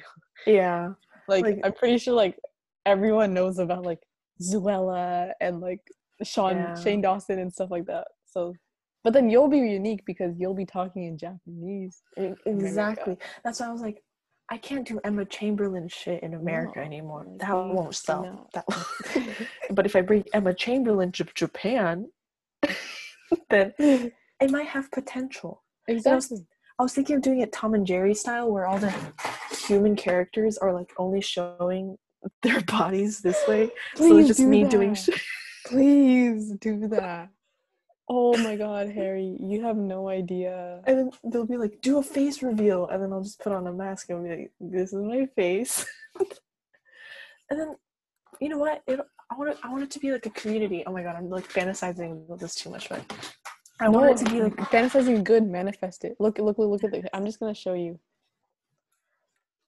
But yeah, like I could just do that. I love watching her vlogs. She just makes like, let's see, like the 13 minutes. I'm pretty sure there's so long videos of her just cooking, and it's just like her top half. I mean, not her top half. Her like bottom, her face. Yeah. I really like those. Yeah. How do I stop sharing my screen? Yeah. Like most of the time, it's just the character that people like. So then, because. Sorry, it's off topic again, but the YouTuber guy that I was talking about, he'd be like the top 3 drinks that I like at Starbucks, and then in this thumbnail he already said the first drink that he likes. So then everybody was like, you're kind of ruining the thrill, are you okay? I just really like this whole feeling of like your channel creating like a family with you. Yeah, I just want to like kind of talk and then just like be a thing where they teach me Japanese like slang and stuff, because like you can't learn that from a like a dictionary. You can't learn it from like googling stuff. Like you have to actually know the Japanese culture. Yeah. So then like I was like, maybe I can just make it this sort of thing where it's like they teach me, and I can teach them English if they care enough to learn. Exactly. Maybe they'll be like, please do a vlog in English. Yeah, and I'll be like, hell yeah, that's my native language. Like, I can't speak either language, but still. like stuttering the whole time, like. You can just refer them to this podcast, dude. When you're famous, you can get our podcast views. Okay, yeah, you have to do it now, Harry. You're already marketing technique. I mean, we want to make bucks off of this, right? Yeah, exactly. We gotta make the cha-ching, cha-ching, cha-ching, cha-ching. Bling. No, but I think. Wait, that's such like. I think that's actually a good idea. I like Milk Tea Poppy's content. You know, Newt, the guy that makes the cooking videos. Like, if you look at his comments and stuff, like all his people, like they like make fun of him. Like, I think I kind of low-key like the dynamic between him and his fans. Because they all, like, make fun of him and, like, roast him and stuff in the comments. But, like, he finds it funny and laughs at, you know? Like, I like that dynamic a lot more than, like, oh, my God, like, they're obsessed with me and love me. I'm so thankful. Yeah, that's so creepy to me. Yeah. Like, I want that. Yeah. But that's, like, every other, like, fandom, you know? Like, they're always usually, like, obsessed with them and stuff like that. But then there's only, like, very rare people where, like, their fandom is, like, their friends, too. Yeah. That's like that's kind of like if I were to start a YouTube channel, if it were to like fortunately get some views, I want there to be like a relationship between like viewer and like person providing the content. No, yeah. I think that makes sense. Or they like make that's just, probably like, how like them. You can just start small, and then those small people can be your friends, and then they'll grow with you, and then like they can make other people your friends, and then wow. Like to be honest, I'm okay with like 50 people like that's a whole room full of people exactly just talking to me like but damn. You only have to talk to yourself exactly honestly Harry that sounds like such a good idea. I don't know why you wouldn't do that. It sounds so fun. I kind of really want to start it. Might as well try one. Maybe it can be like therapeutic when you feel stressed out from school. Mm-hmm. I'd have to do it at midnight now when my mom's sleeping. She'll be like, "What the fuck are you talking to in Japanese?" Just use you're talking to me. Tell her you're teaching me Japanese. Yeah. Oh, yeah. She'll be like, yeah. Tell her. Have you ever told her that you want to move to Japan? Tell her that I want to go to Japan? Yeah. Have you ever told her? No. I just told my grandma because I feel like, I don't know. Part of me feels like it's rude to tell my mom that I want to go to Japan when she came. I know that she didn't come to America for a better life for me, but like I know for her to move here, I feel like, and then me wanting to go to where she came from, it's like I feel like it's a slap in the face. So I just didn't tell her. I feel that. So then, like whenever she talks about it, I'm like, no, but America has freedom and Japan doesn't. So I love it here. I love it here, Mom. You're trying to make her like worth it. Like I'm like crying. Like, I really like it here. I really do. Like gun to the head. I love America. I'm like reading off the script. I am in love with America. America is the land of the free. It's okay. Just tell her like it was Kira's idea. She already knows that I have dumb ideas. Yeah. No, I tell her that I want to visit there, like as a trip with us four. Yeah, and then she just doesn't know that two of us might end up staying there for longer than that. Forever till death. Forever till death. I actually have a fetish, and I want to marry a Japanese man. No, but I was like, if I go to Japan, but I don't have to think about cultural differences. I can just marry whatever. But most of the people in Japan are short and misogynistic. Actually, Harry, yeah, you're gonna. And short. If that's what you're thinking about, though, you'll be. I don't know how long it's been for you since you've gone to Japan, but like one of the biggest.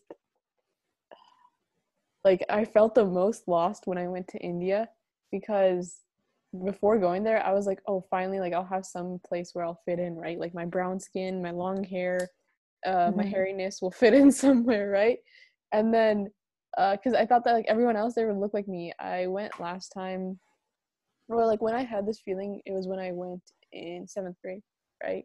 And going into it, as I said, I thought I was going to be like, oh, yeah, I'll finally fit into somewhere, right? And, like, fit the standards or whatever. But then... all of a sudden, I realized that I didn't really belong anywhere because when I went there, I was too American, right? I was too, like, whitewashed, whatever, blah, blah, blah. And then here, I don't fit in either because, like, Technically, I'm an immigrant. Mm-hmm. And the product of immigrants. So, like, it was such, like, a wow, I don't really belong anywhere. But then also with that comes a lesson of, like, you shouldn't try to belong anywhere. Just be unique and be yourself. Accept who you are. But, like, yeah, it was such, like, a big, like, I felt so lost. I was, like, this was finally the place where I was supposed to, like, fit in, you know, and I don't. Yeah. But I feel like that's, like, the cool thing about America, because, like, there's so many people like us who just like we're just like a mesh of different cultures, and we're all just interacting with each other, and like we're creating a culture of our own, I guess, through that. Like, yeah, I think like, or at least in California we definitely have that. Yeah, but I feel like, yeah, like if we were to go to any other state, I would feel the same way. Yeah, no, I went to a whole nother country and I was like, wow. No, but anyways, going back to Japan. Wait, actually, there's something random that's very off topic, but I just remembered it because. Anyways. Yeah. Today, when I went to get my ramen, like, I think it's like Hazy said, like, Japanese people are just so polite, right? Yeah. Because I went there and then I was like paying for my food, and then I was trying to look through my coins, but like the vibe of the restaurant was like dark, like mood lighting, and it was like nighttime-ish. So I was like looking through my coins and I couldn't tell which ones were pennies and which ones were dimes. And then like I just kind of whispered kind of to myself, I was like laughing at myself. I was like, oh my God, I can't see, it's too dark. And then he like turned on his phone flashlight for me. And I was like, I looked up because I like I felt light and I was like, oh, thank you. It's so cute. I know. I was like, dang, wow, thanks. Oh yeah, like, that was very interesting. Yeah, the random memory from today. Yeah, oh, that's so cute. Yeah, I guess that's, hopefully if we go there, Japanese people will be polite. At least they'll be polite to you. We can walk in and you can talk for us, and then I'll stay quiet so they don't know that we're foreigners, even though I look like a foreigner. I'll wear a mask and a. No, if you guys just paint yourselves like white and give yourself blue eye contact with it, white foreigners, we welcome those. Yeah. No, actually, that's like something I like. As I started watching more videos of like people abroad, I realized that the videos that I was watching were like mostly white people or like Asian people from here, like California or like America. But then I ran into like these videos of like this girl that's African American or black, I think is the more politically correct term now. Really? Never mind. It depends. Oh, that's something I can share a small tidbit. Most people do not identify themselves with Africa anymore because they've just been here for such a long time, so they prefer to be called black. Whereas people that might be from like Nigeria, they're still African American because they still are tied to their roots over there. So I believe she was just black. Jesus was black? No, I believe she was just black. Oh. Okay, anyways, continuing on. She was a woman of color, as I am. And she was sharing her experience in living. She lived in Korea for a year, and then she lives in Japan now. And she was sharing her experience, and she actually said that she had to move out of Korea, even though she loved it, loved the food, loved the people and stuff like that. But she just experienced so much racism and like stuff along those lines. And then also still in Japan, it's not as bad. She said it's like a lot better in Japan, but then she still has the same experience. So then that kind of like got me sad. I was like, wow, I'm so excited to like go visit these countries, but they're probably not going to open with as big as arms as I want. Yeah. It's tough. Yeah, it really is. Oh, I heard about this part of a certain town in Japan where these restaurants give a different menu to foreigners or like people who aren't Japanese. Never mind. Same shit. But and the prices are like way higher, like 3 times, 2 times when they gave it to foreigners, and I was like, damn, like, really? You do need that much money? Like, is it worth ripping off these people? No, yeah, because I remember when we went to India, right? We have, like, the shops where, like, they're all, like, outdoor shops where you can buy stuff. We were buying, like, Indian dresses. And then I remember my mom telling us, she was like, don't open your mouth, don't talk. Because my mom's from there, so she can still, like, she still has the accent, whatever, can speak it without speaking any English in between, right? So then because if we did talk, then they would know that we were American. They would give us higher prices just from like our accents. Like, even though me and my brother, we speak it, like we still obviously aren't as fluent as someone that lives there. So then my mom was like, yeah, don't open your mouth.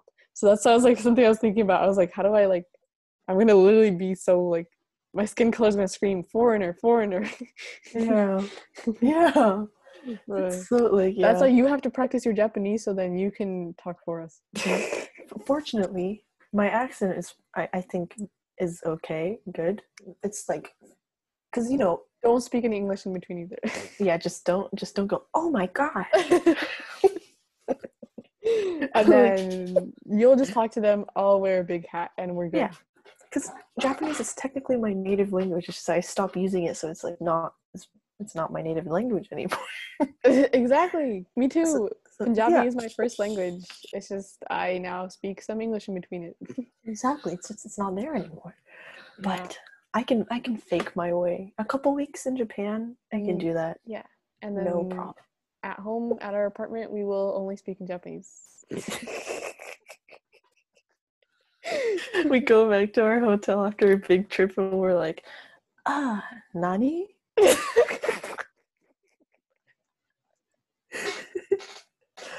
Sushi ramen. Tonkatsu. Senpai.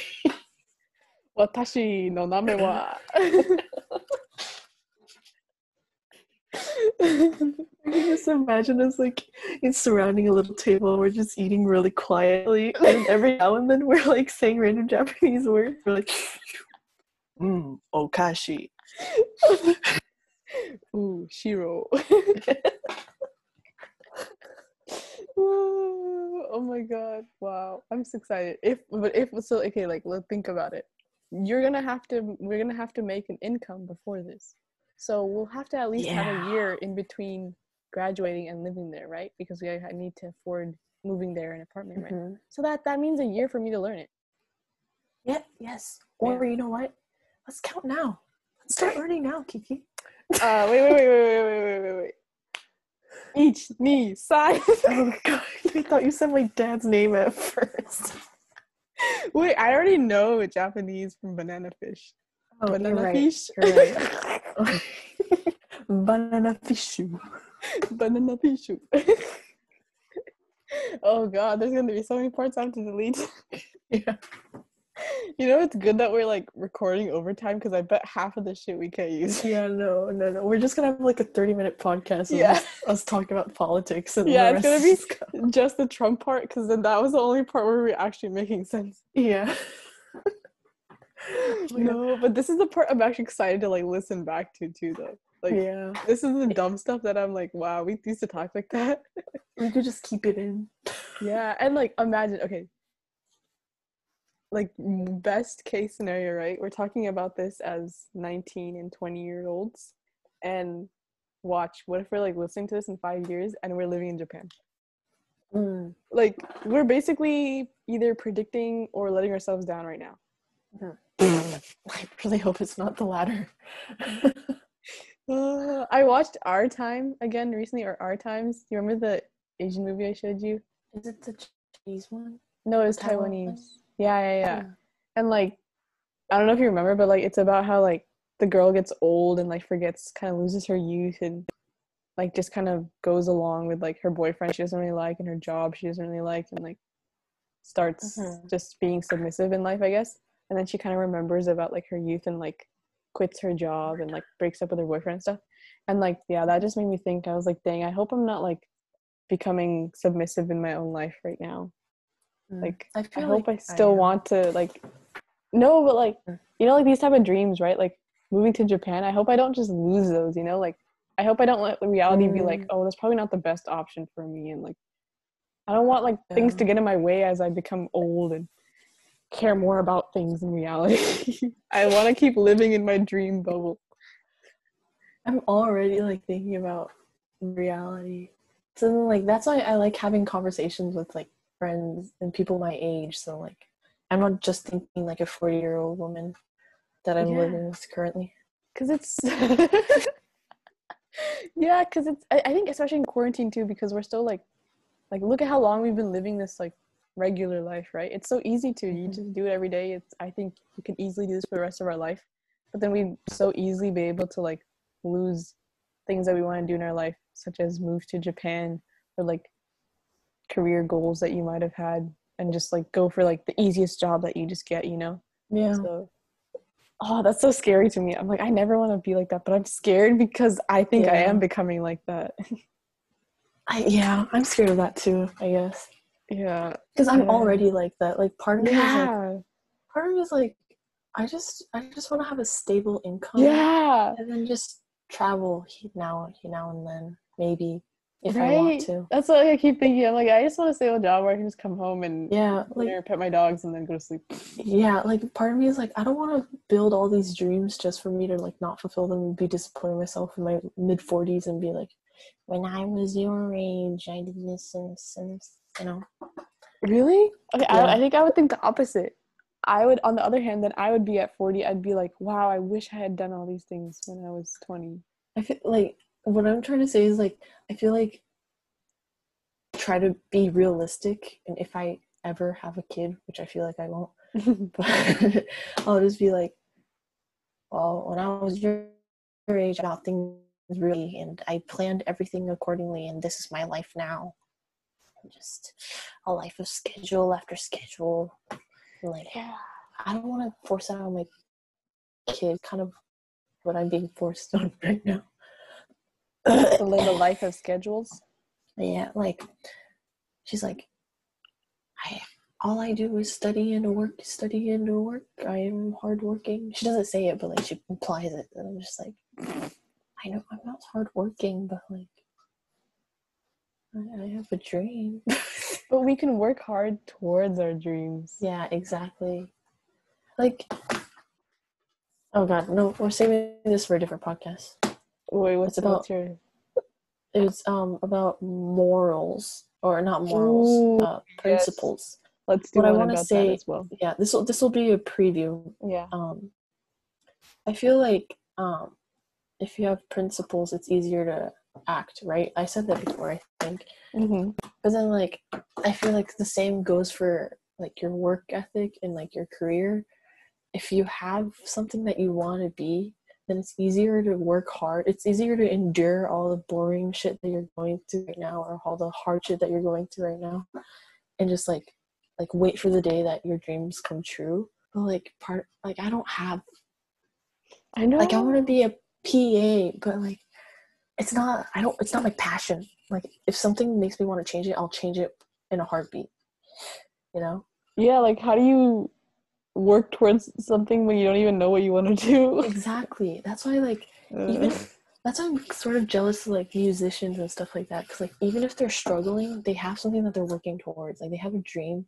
And, like, for them, it's worth all of this pain, all this crying. Like, it's worth it for them so they can keep going. But for me, I'm like, I cry once in bio, and I'm like, I don't want to do this. Fuck this. I'm not doing it. Like, I don't care. I don't like bio anyways. Okay, yeah, 10 teenagers. Bye. Yeah, bye. Like, it would be so easy if I could just change my major, but I feel like any major I go to, I'll be like, I don't like it anyway. I'm changing. Yeah. So, oh my god. I actually watched this video this week, and I think it's just called, like, something like, college is hard or something like that. And it was, like, the first, yeah. Did you watch it too? I think she's crying about computer science at Stanford, right? Yeah.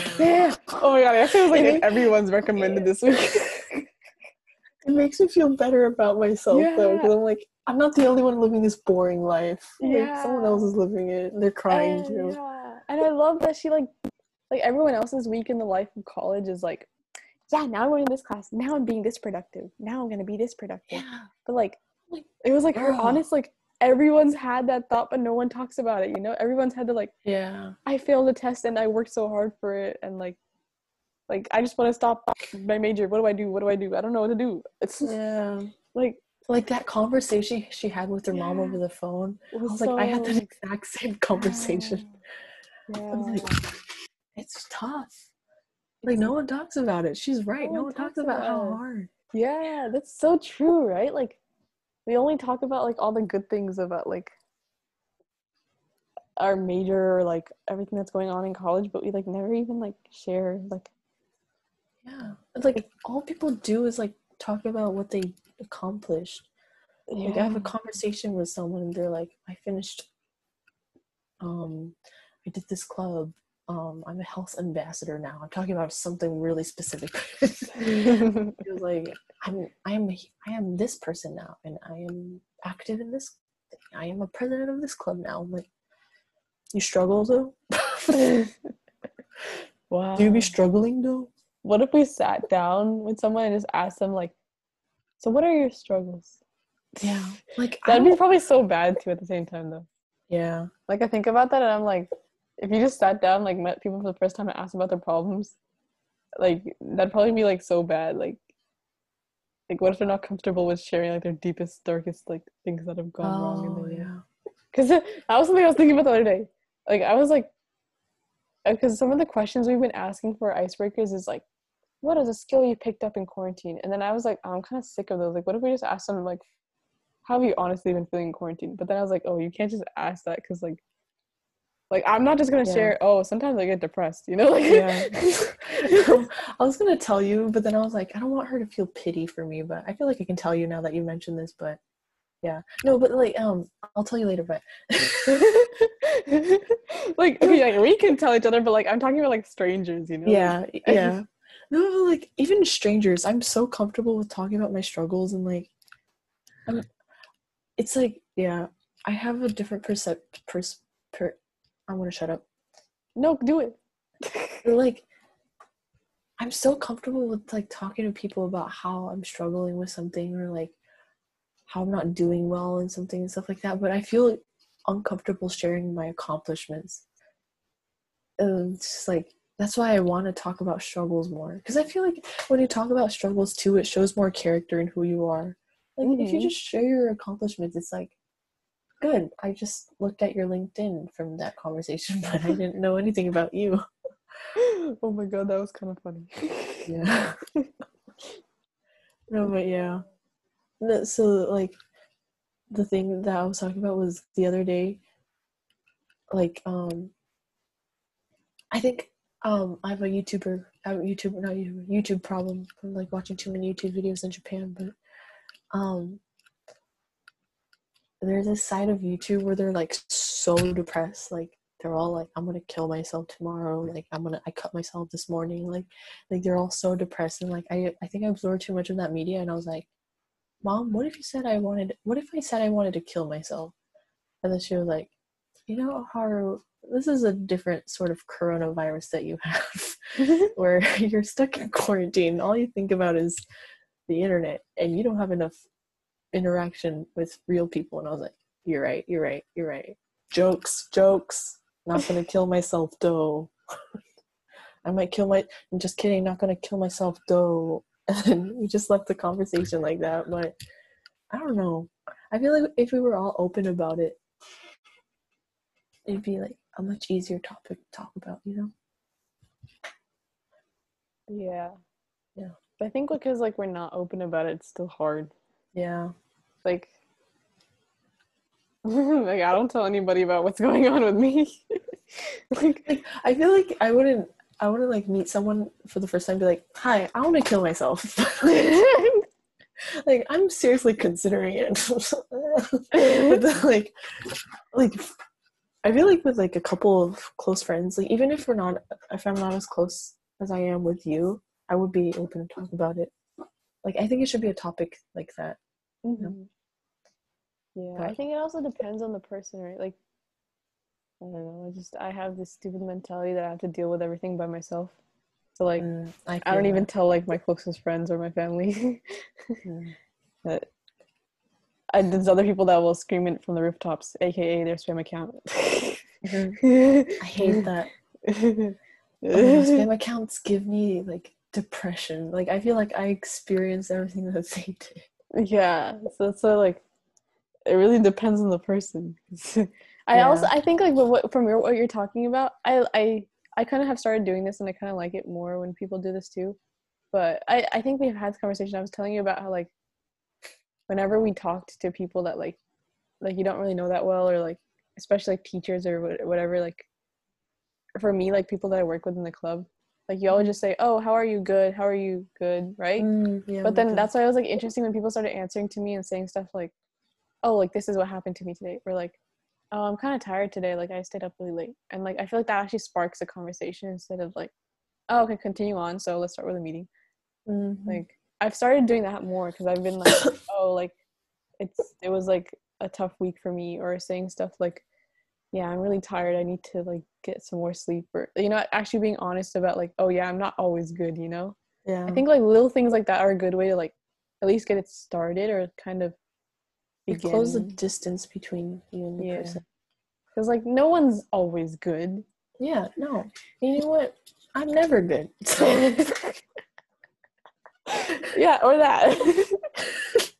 That's why like today when we started the podcast, when you asked how I was, I actually like said something. Yeah. Because I remember that conversation we had.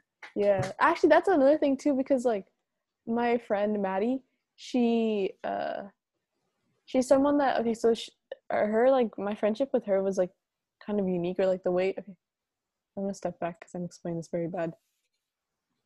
The way that she approaches friendships is so different than what I'm used to. Like, I'm used to texting people just when I need something, right? Like, oh, I'm outside, like, come outside, right? Or like, oh, what time do you want to hang out?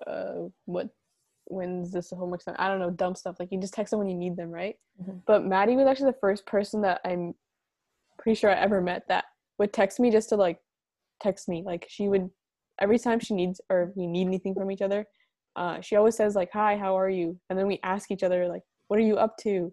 Like, what's going on? And like that type of stuff.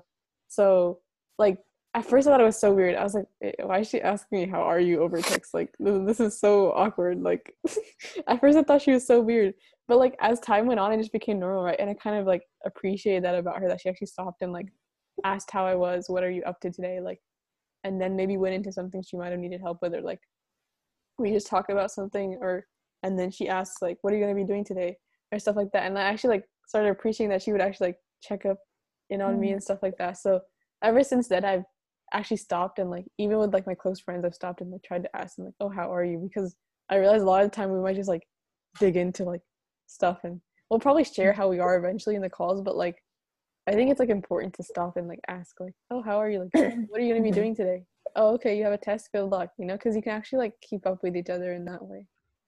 Yeah, but it's like, yeah, very interesting, very clear. I like that friendship. That's really nice. Mm-hmm. It's made me think more about how I talk to people. Mm. Yeah. There's this girl that, like, kind of does the same thing with me, but at the end, like, she'd ask me, like, hey, do you want to participate in our club this week? Hey, do you want to present for our club this week? And it's kind of like, I think for her, she does it for business, but maybe I'm too cynical. No, I think there's definitely like in business to teach you, make sure you ask them how they are first. But yeah, I like that like, she doesn't do it just for that. She actually also, like I can tell that Maddie's doing it out of like genuine curiosity and stuff like that. But like yeah, out of nowhere she'd be like, hey, how are you? Yeah. What you doing? What you been up to? And I like, I'm a fool, so I fall for the trap of it. You know what? I actually have a test this week. I'm like so stressed about it. Ah, and then she's like, "Cool. Do you want to be part of our presentators today?" Fuck off. Yeah, me. No. You I remember like me. At one of our conferences, they were like, "Yeah, so let's do a practice call. Make sure you ask them how they are and ask them normal things, and then talk to them about what you like to talk about." Imagine if I did that to my counselor. To my cranky my counselor, but like the front desk lady. Oh my gosh, she was so cranky. No, with those type of adults, I still like if they ask me how I am, I'm just like, good. How are you? Okay, good. Okay, let's continue. I need to get to my questions. I remember she was sitting somewhere and she was like talking to someone else, and then I was just like standing like really far back, waiting for her to finish her conversation. And like it was clear that I was like trying to like be respectful of her, you know, conversation. She was like, what? What do you mean, what? I'm waiting for you to stop talking. Yo, fucking talking to a little butthole. But She's so rude. Yeah, in my head I was like, I'm never asking how you are. I'm gonna go up to this front desk, I'm gonna say my student ID number and not say anything else. For the podcast listeners, Harry just put up her middle finger. Oh yes, I have to narrate everything, huh? No, I'm pretty sure these little things like talking about our counselors probably will not be in our podcast. Yeah.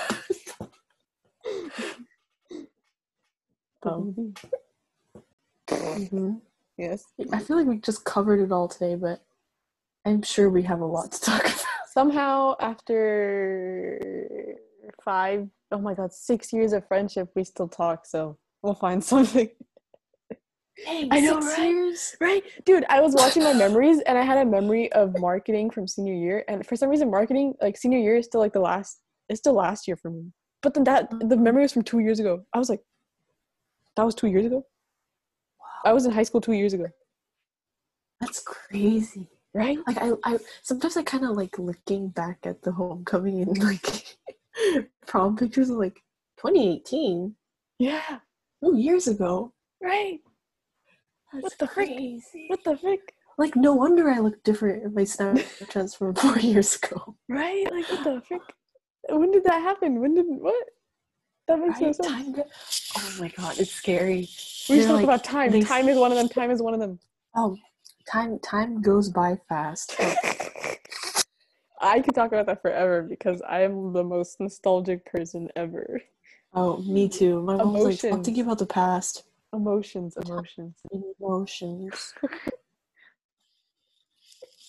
I really like the flowers that you put on your wall. Oh, thank you. I feel like I did that on purpose now. Yeah, I was just fishing for compliments. That's why I touched it. No, but I think it adds the perfect amount of, like, it's like the perfect amount of, like, random best, but not random, like they're all strategically placed but it looks random. Yeah, no, I really like that. I like random stuff, like organized random stuff, right? I think I got the secret of home decor now. You just have to, like, you can do anything as long as it looks organized. That's a good tip. I really like, you know, the Ghibli aesthetic where the girl's room is always like, it's messy but it's organized. Yeah. I really like that. You should do that. Also, like, yeah. Maybe I used to be really new project. Like... Sorry, continue. No. Maybe I should. Yeah, maybe you should, like... That could be your next YouTube video. You decorating your room to be a Ghibli studio room. See, like, I haven't even started my YouTube channel yet. I'm already getting in my head. Like, my ego's taking over. I'm like... you already have fans. Love that. Yeah, I'm the biggest fan. Yeah, I even looked it up. I was like, how do you block your video from a certain country? And apparently you need a few videos, a couple views first before you can block. Okay, I'll just watch it 10 times.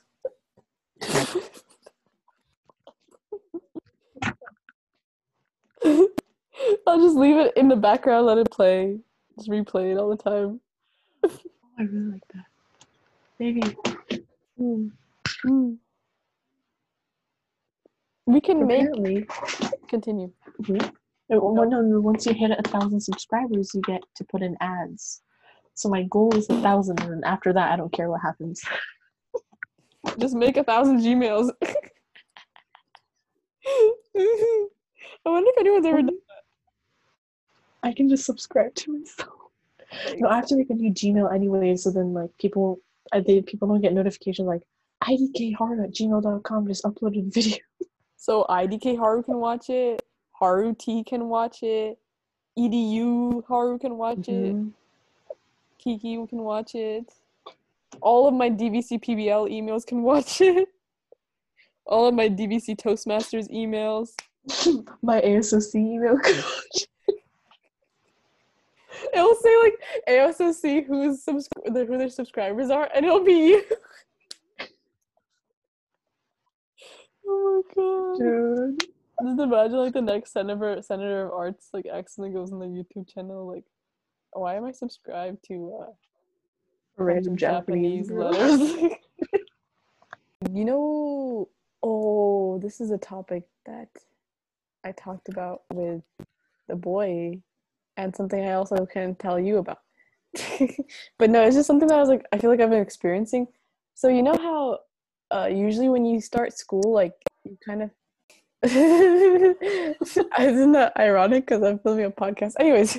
So you know how like usually after like a summer of like having a break or whatever, you kind of are ready to get back into school. So you, the first few weeks at least, you have this like high of okay, usually I think most people have this like yeah, I keep on interrupting, keep going.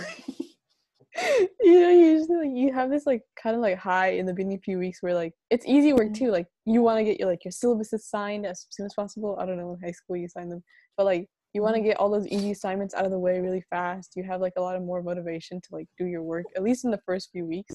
I think that's normally how like the first 3 weeks of school go for me. But then this year, because of like school starting online, and because like I don't know, I don't even think it was because of summer classes, because my summer classes did end in the beginning of August, so I did technically have like 3 weeks of like summer break. But I think I still kind of didn't have a break because I still had like work for club stuff. So like I think all of those factors kind of just like I started procrastinating my homework from like the first week of school, and like usually I don't have that, you know, like usually I want to like get all my work done the first few weeks, or I feel really motivated to do really well in my classes. However, just sneezed. But then for some reason, yeah, this time around, starting like an online school, I haven't had any motivation to just like want to do my assignments early and stuff, or I don't know, like it doesn't even feel like I'm in classes right now. Yeah. No, I hate it because people are like, I love online classes because I can cheat now. But I was like, that's the problem. Like, I don't, for record reasons, I do not cheat. But, you know, that like that's the problem. You feel like you have a safety net, so then you're not as motivated to, like, you feel like you're studying for the grade, you're not studying for the education. Because, like, the connection that you have with the professors, like, it becomes less personal when it's online, I think. And, like, I feel like it's because I feel alone now. Like, I don't know, maybe not you. No. How do you feel? No, how do you feel, Harry? No, I think, like, I don't think I'm in the aspect or the part of the semester yet where I feel alone. Well, especially because like we've been kicking off all of like our club meetings.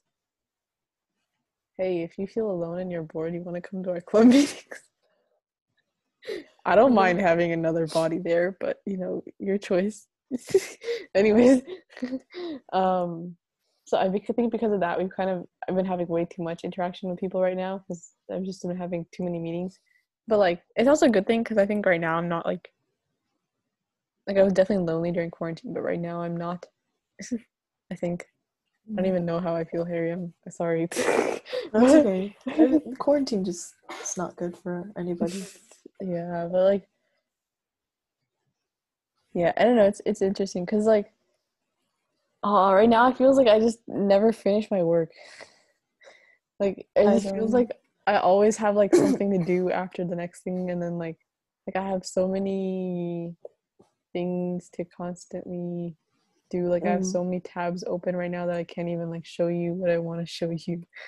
It doesn't feel satisfying to complete a task, huh? Yeah. Yeah, because it's like there's already a different one waiting in queue. Yeah. Oh my god, let me just like. I was supposed to study for bio all day today, and I just haven't done anything.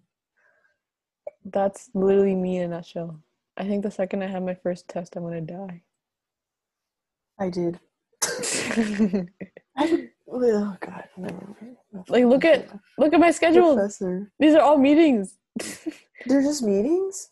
Yeah, these are all meetings. My class schedule is like that, but it's my class schedule.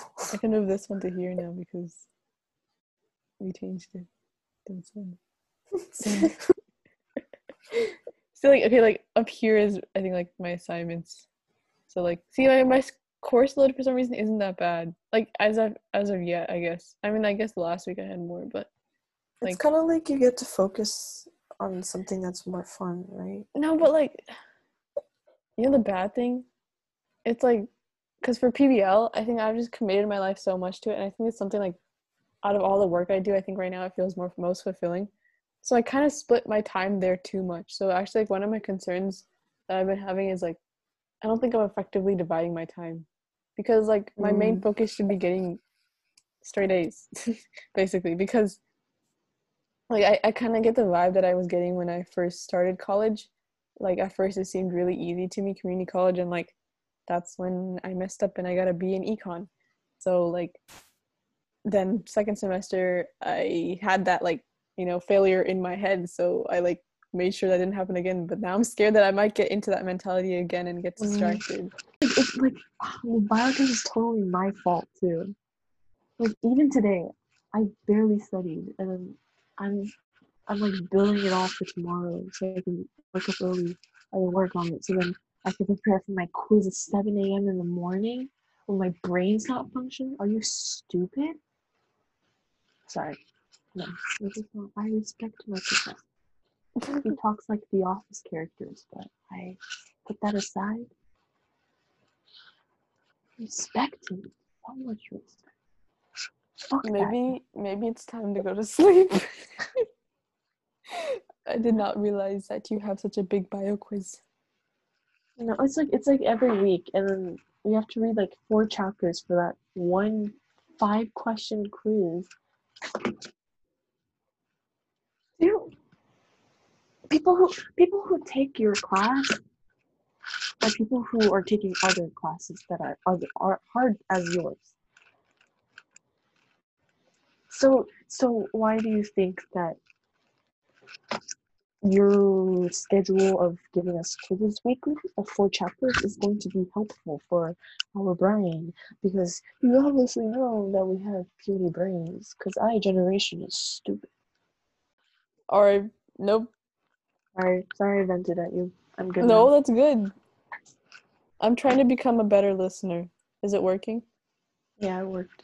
Thank you. I need to become a better listener. Thank you. I'm the problem. No. I've been reading more about how you need to become a listener before you become a solutioner. No, I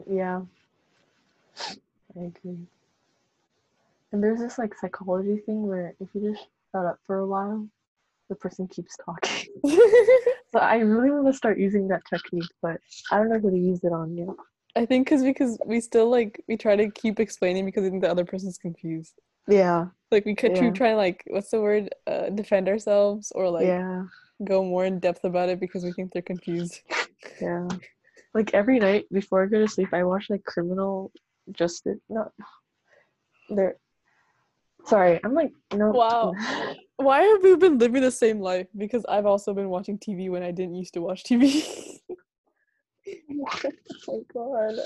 I'm not working hard anymore. It's perfectly normal. I'm not working hard. Right? Bruh, me! No, I'm sure you had a productive day today, right? Like, you did some meetings, you did some projects, you did some homework assignments. Okay, but that, like... it doesn't make you feel fulfilled anymore.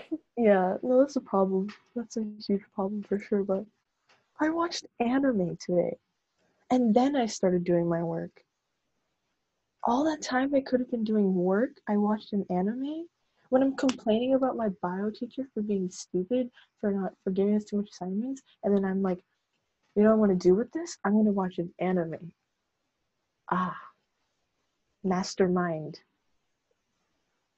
So, it's like I hate myself so much. Right, like, I was so set and, like, sleeping early and, like, I understand, like, sleep is so important to me. It's important to get so many hours of sleep, right? But then I finally got into a groove where I can sleep late and then wake up early. And that's been, like, the worst thing for me. Like, one of the biggest reasons why I've been still sleeping early in quarantine was because I wake up super late when I sleep late. So then if I started my day at, like, 11 o'clock, like, it was so, like, ineffective. But now I've been waking up like 8:30 or 9, even if I sleep at like 2, and it's so bad. I'm like, when did I stop needing sleep? Are you tired from that? I do. Have you not been seeing me yawning? No, I think I'm gonna do that tomorrow though. No, because like I since the thing is like after I finish like my work or something, or even if I don't finish it, if I finish like my day, like my brain is done working, I like normally I'd be like, okay, brush my teeth, like go to sleep, right? Mm-hmm. But then now I've started like I can watch some TV for a little bit, cause like yeah, we set up our TV downstairs like 2 weeks ago, and then that day we were testing it out, so I started watching the show of like my favorite show is like Monk, right? Mm-hmm. I started rewatching it. I started from episode 1, and then I forgot how much I love the show and like why I love the show, but like it's like half of me is like I feel like really good when I watch it and it kind of makes me happy, so I'm like kind of okay with myself watching it. But then the other half is like, why? It's like Thursday. Why am I watching TV at 11 o'clock at night? Like, yeah, I feel that guilt a lot. Yeah, like it's at the same time it's such a good like stress reliever. So I'm like so in between. But because I've been watching that show, in it he's like a homicide detective, but he's like a super like he has some disabilities because of like his experiences in life. Like he's basically germophobic and all of these other things and stuff like that, right? And he sees like the details and things, but because of him, like I feel like when you start watching TV shows, you start becoming like the main character of the TV show, right? Like how you were saying with the YouTube channel, like you're trying to like talk like him, but like now I'm trying to act like him, like yeah, like you get tired of yourself and then you want to be somebody else. Yeah, I don't know where I was going with this, but yeah. I forgot to. I think we're tired. I think we should end this. Yes. We're waking up early tomorrow. I'm waking up early tomorrow.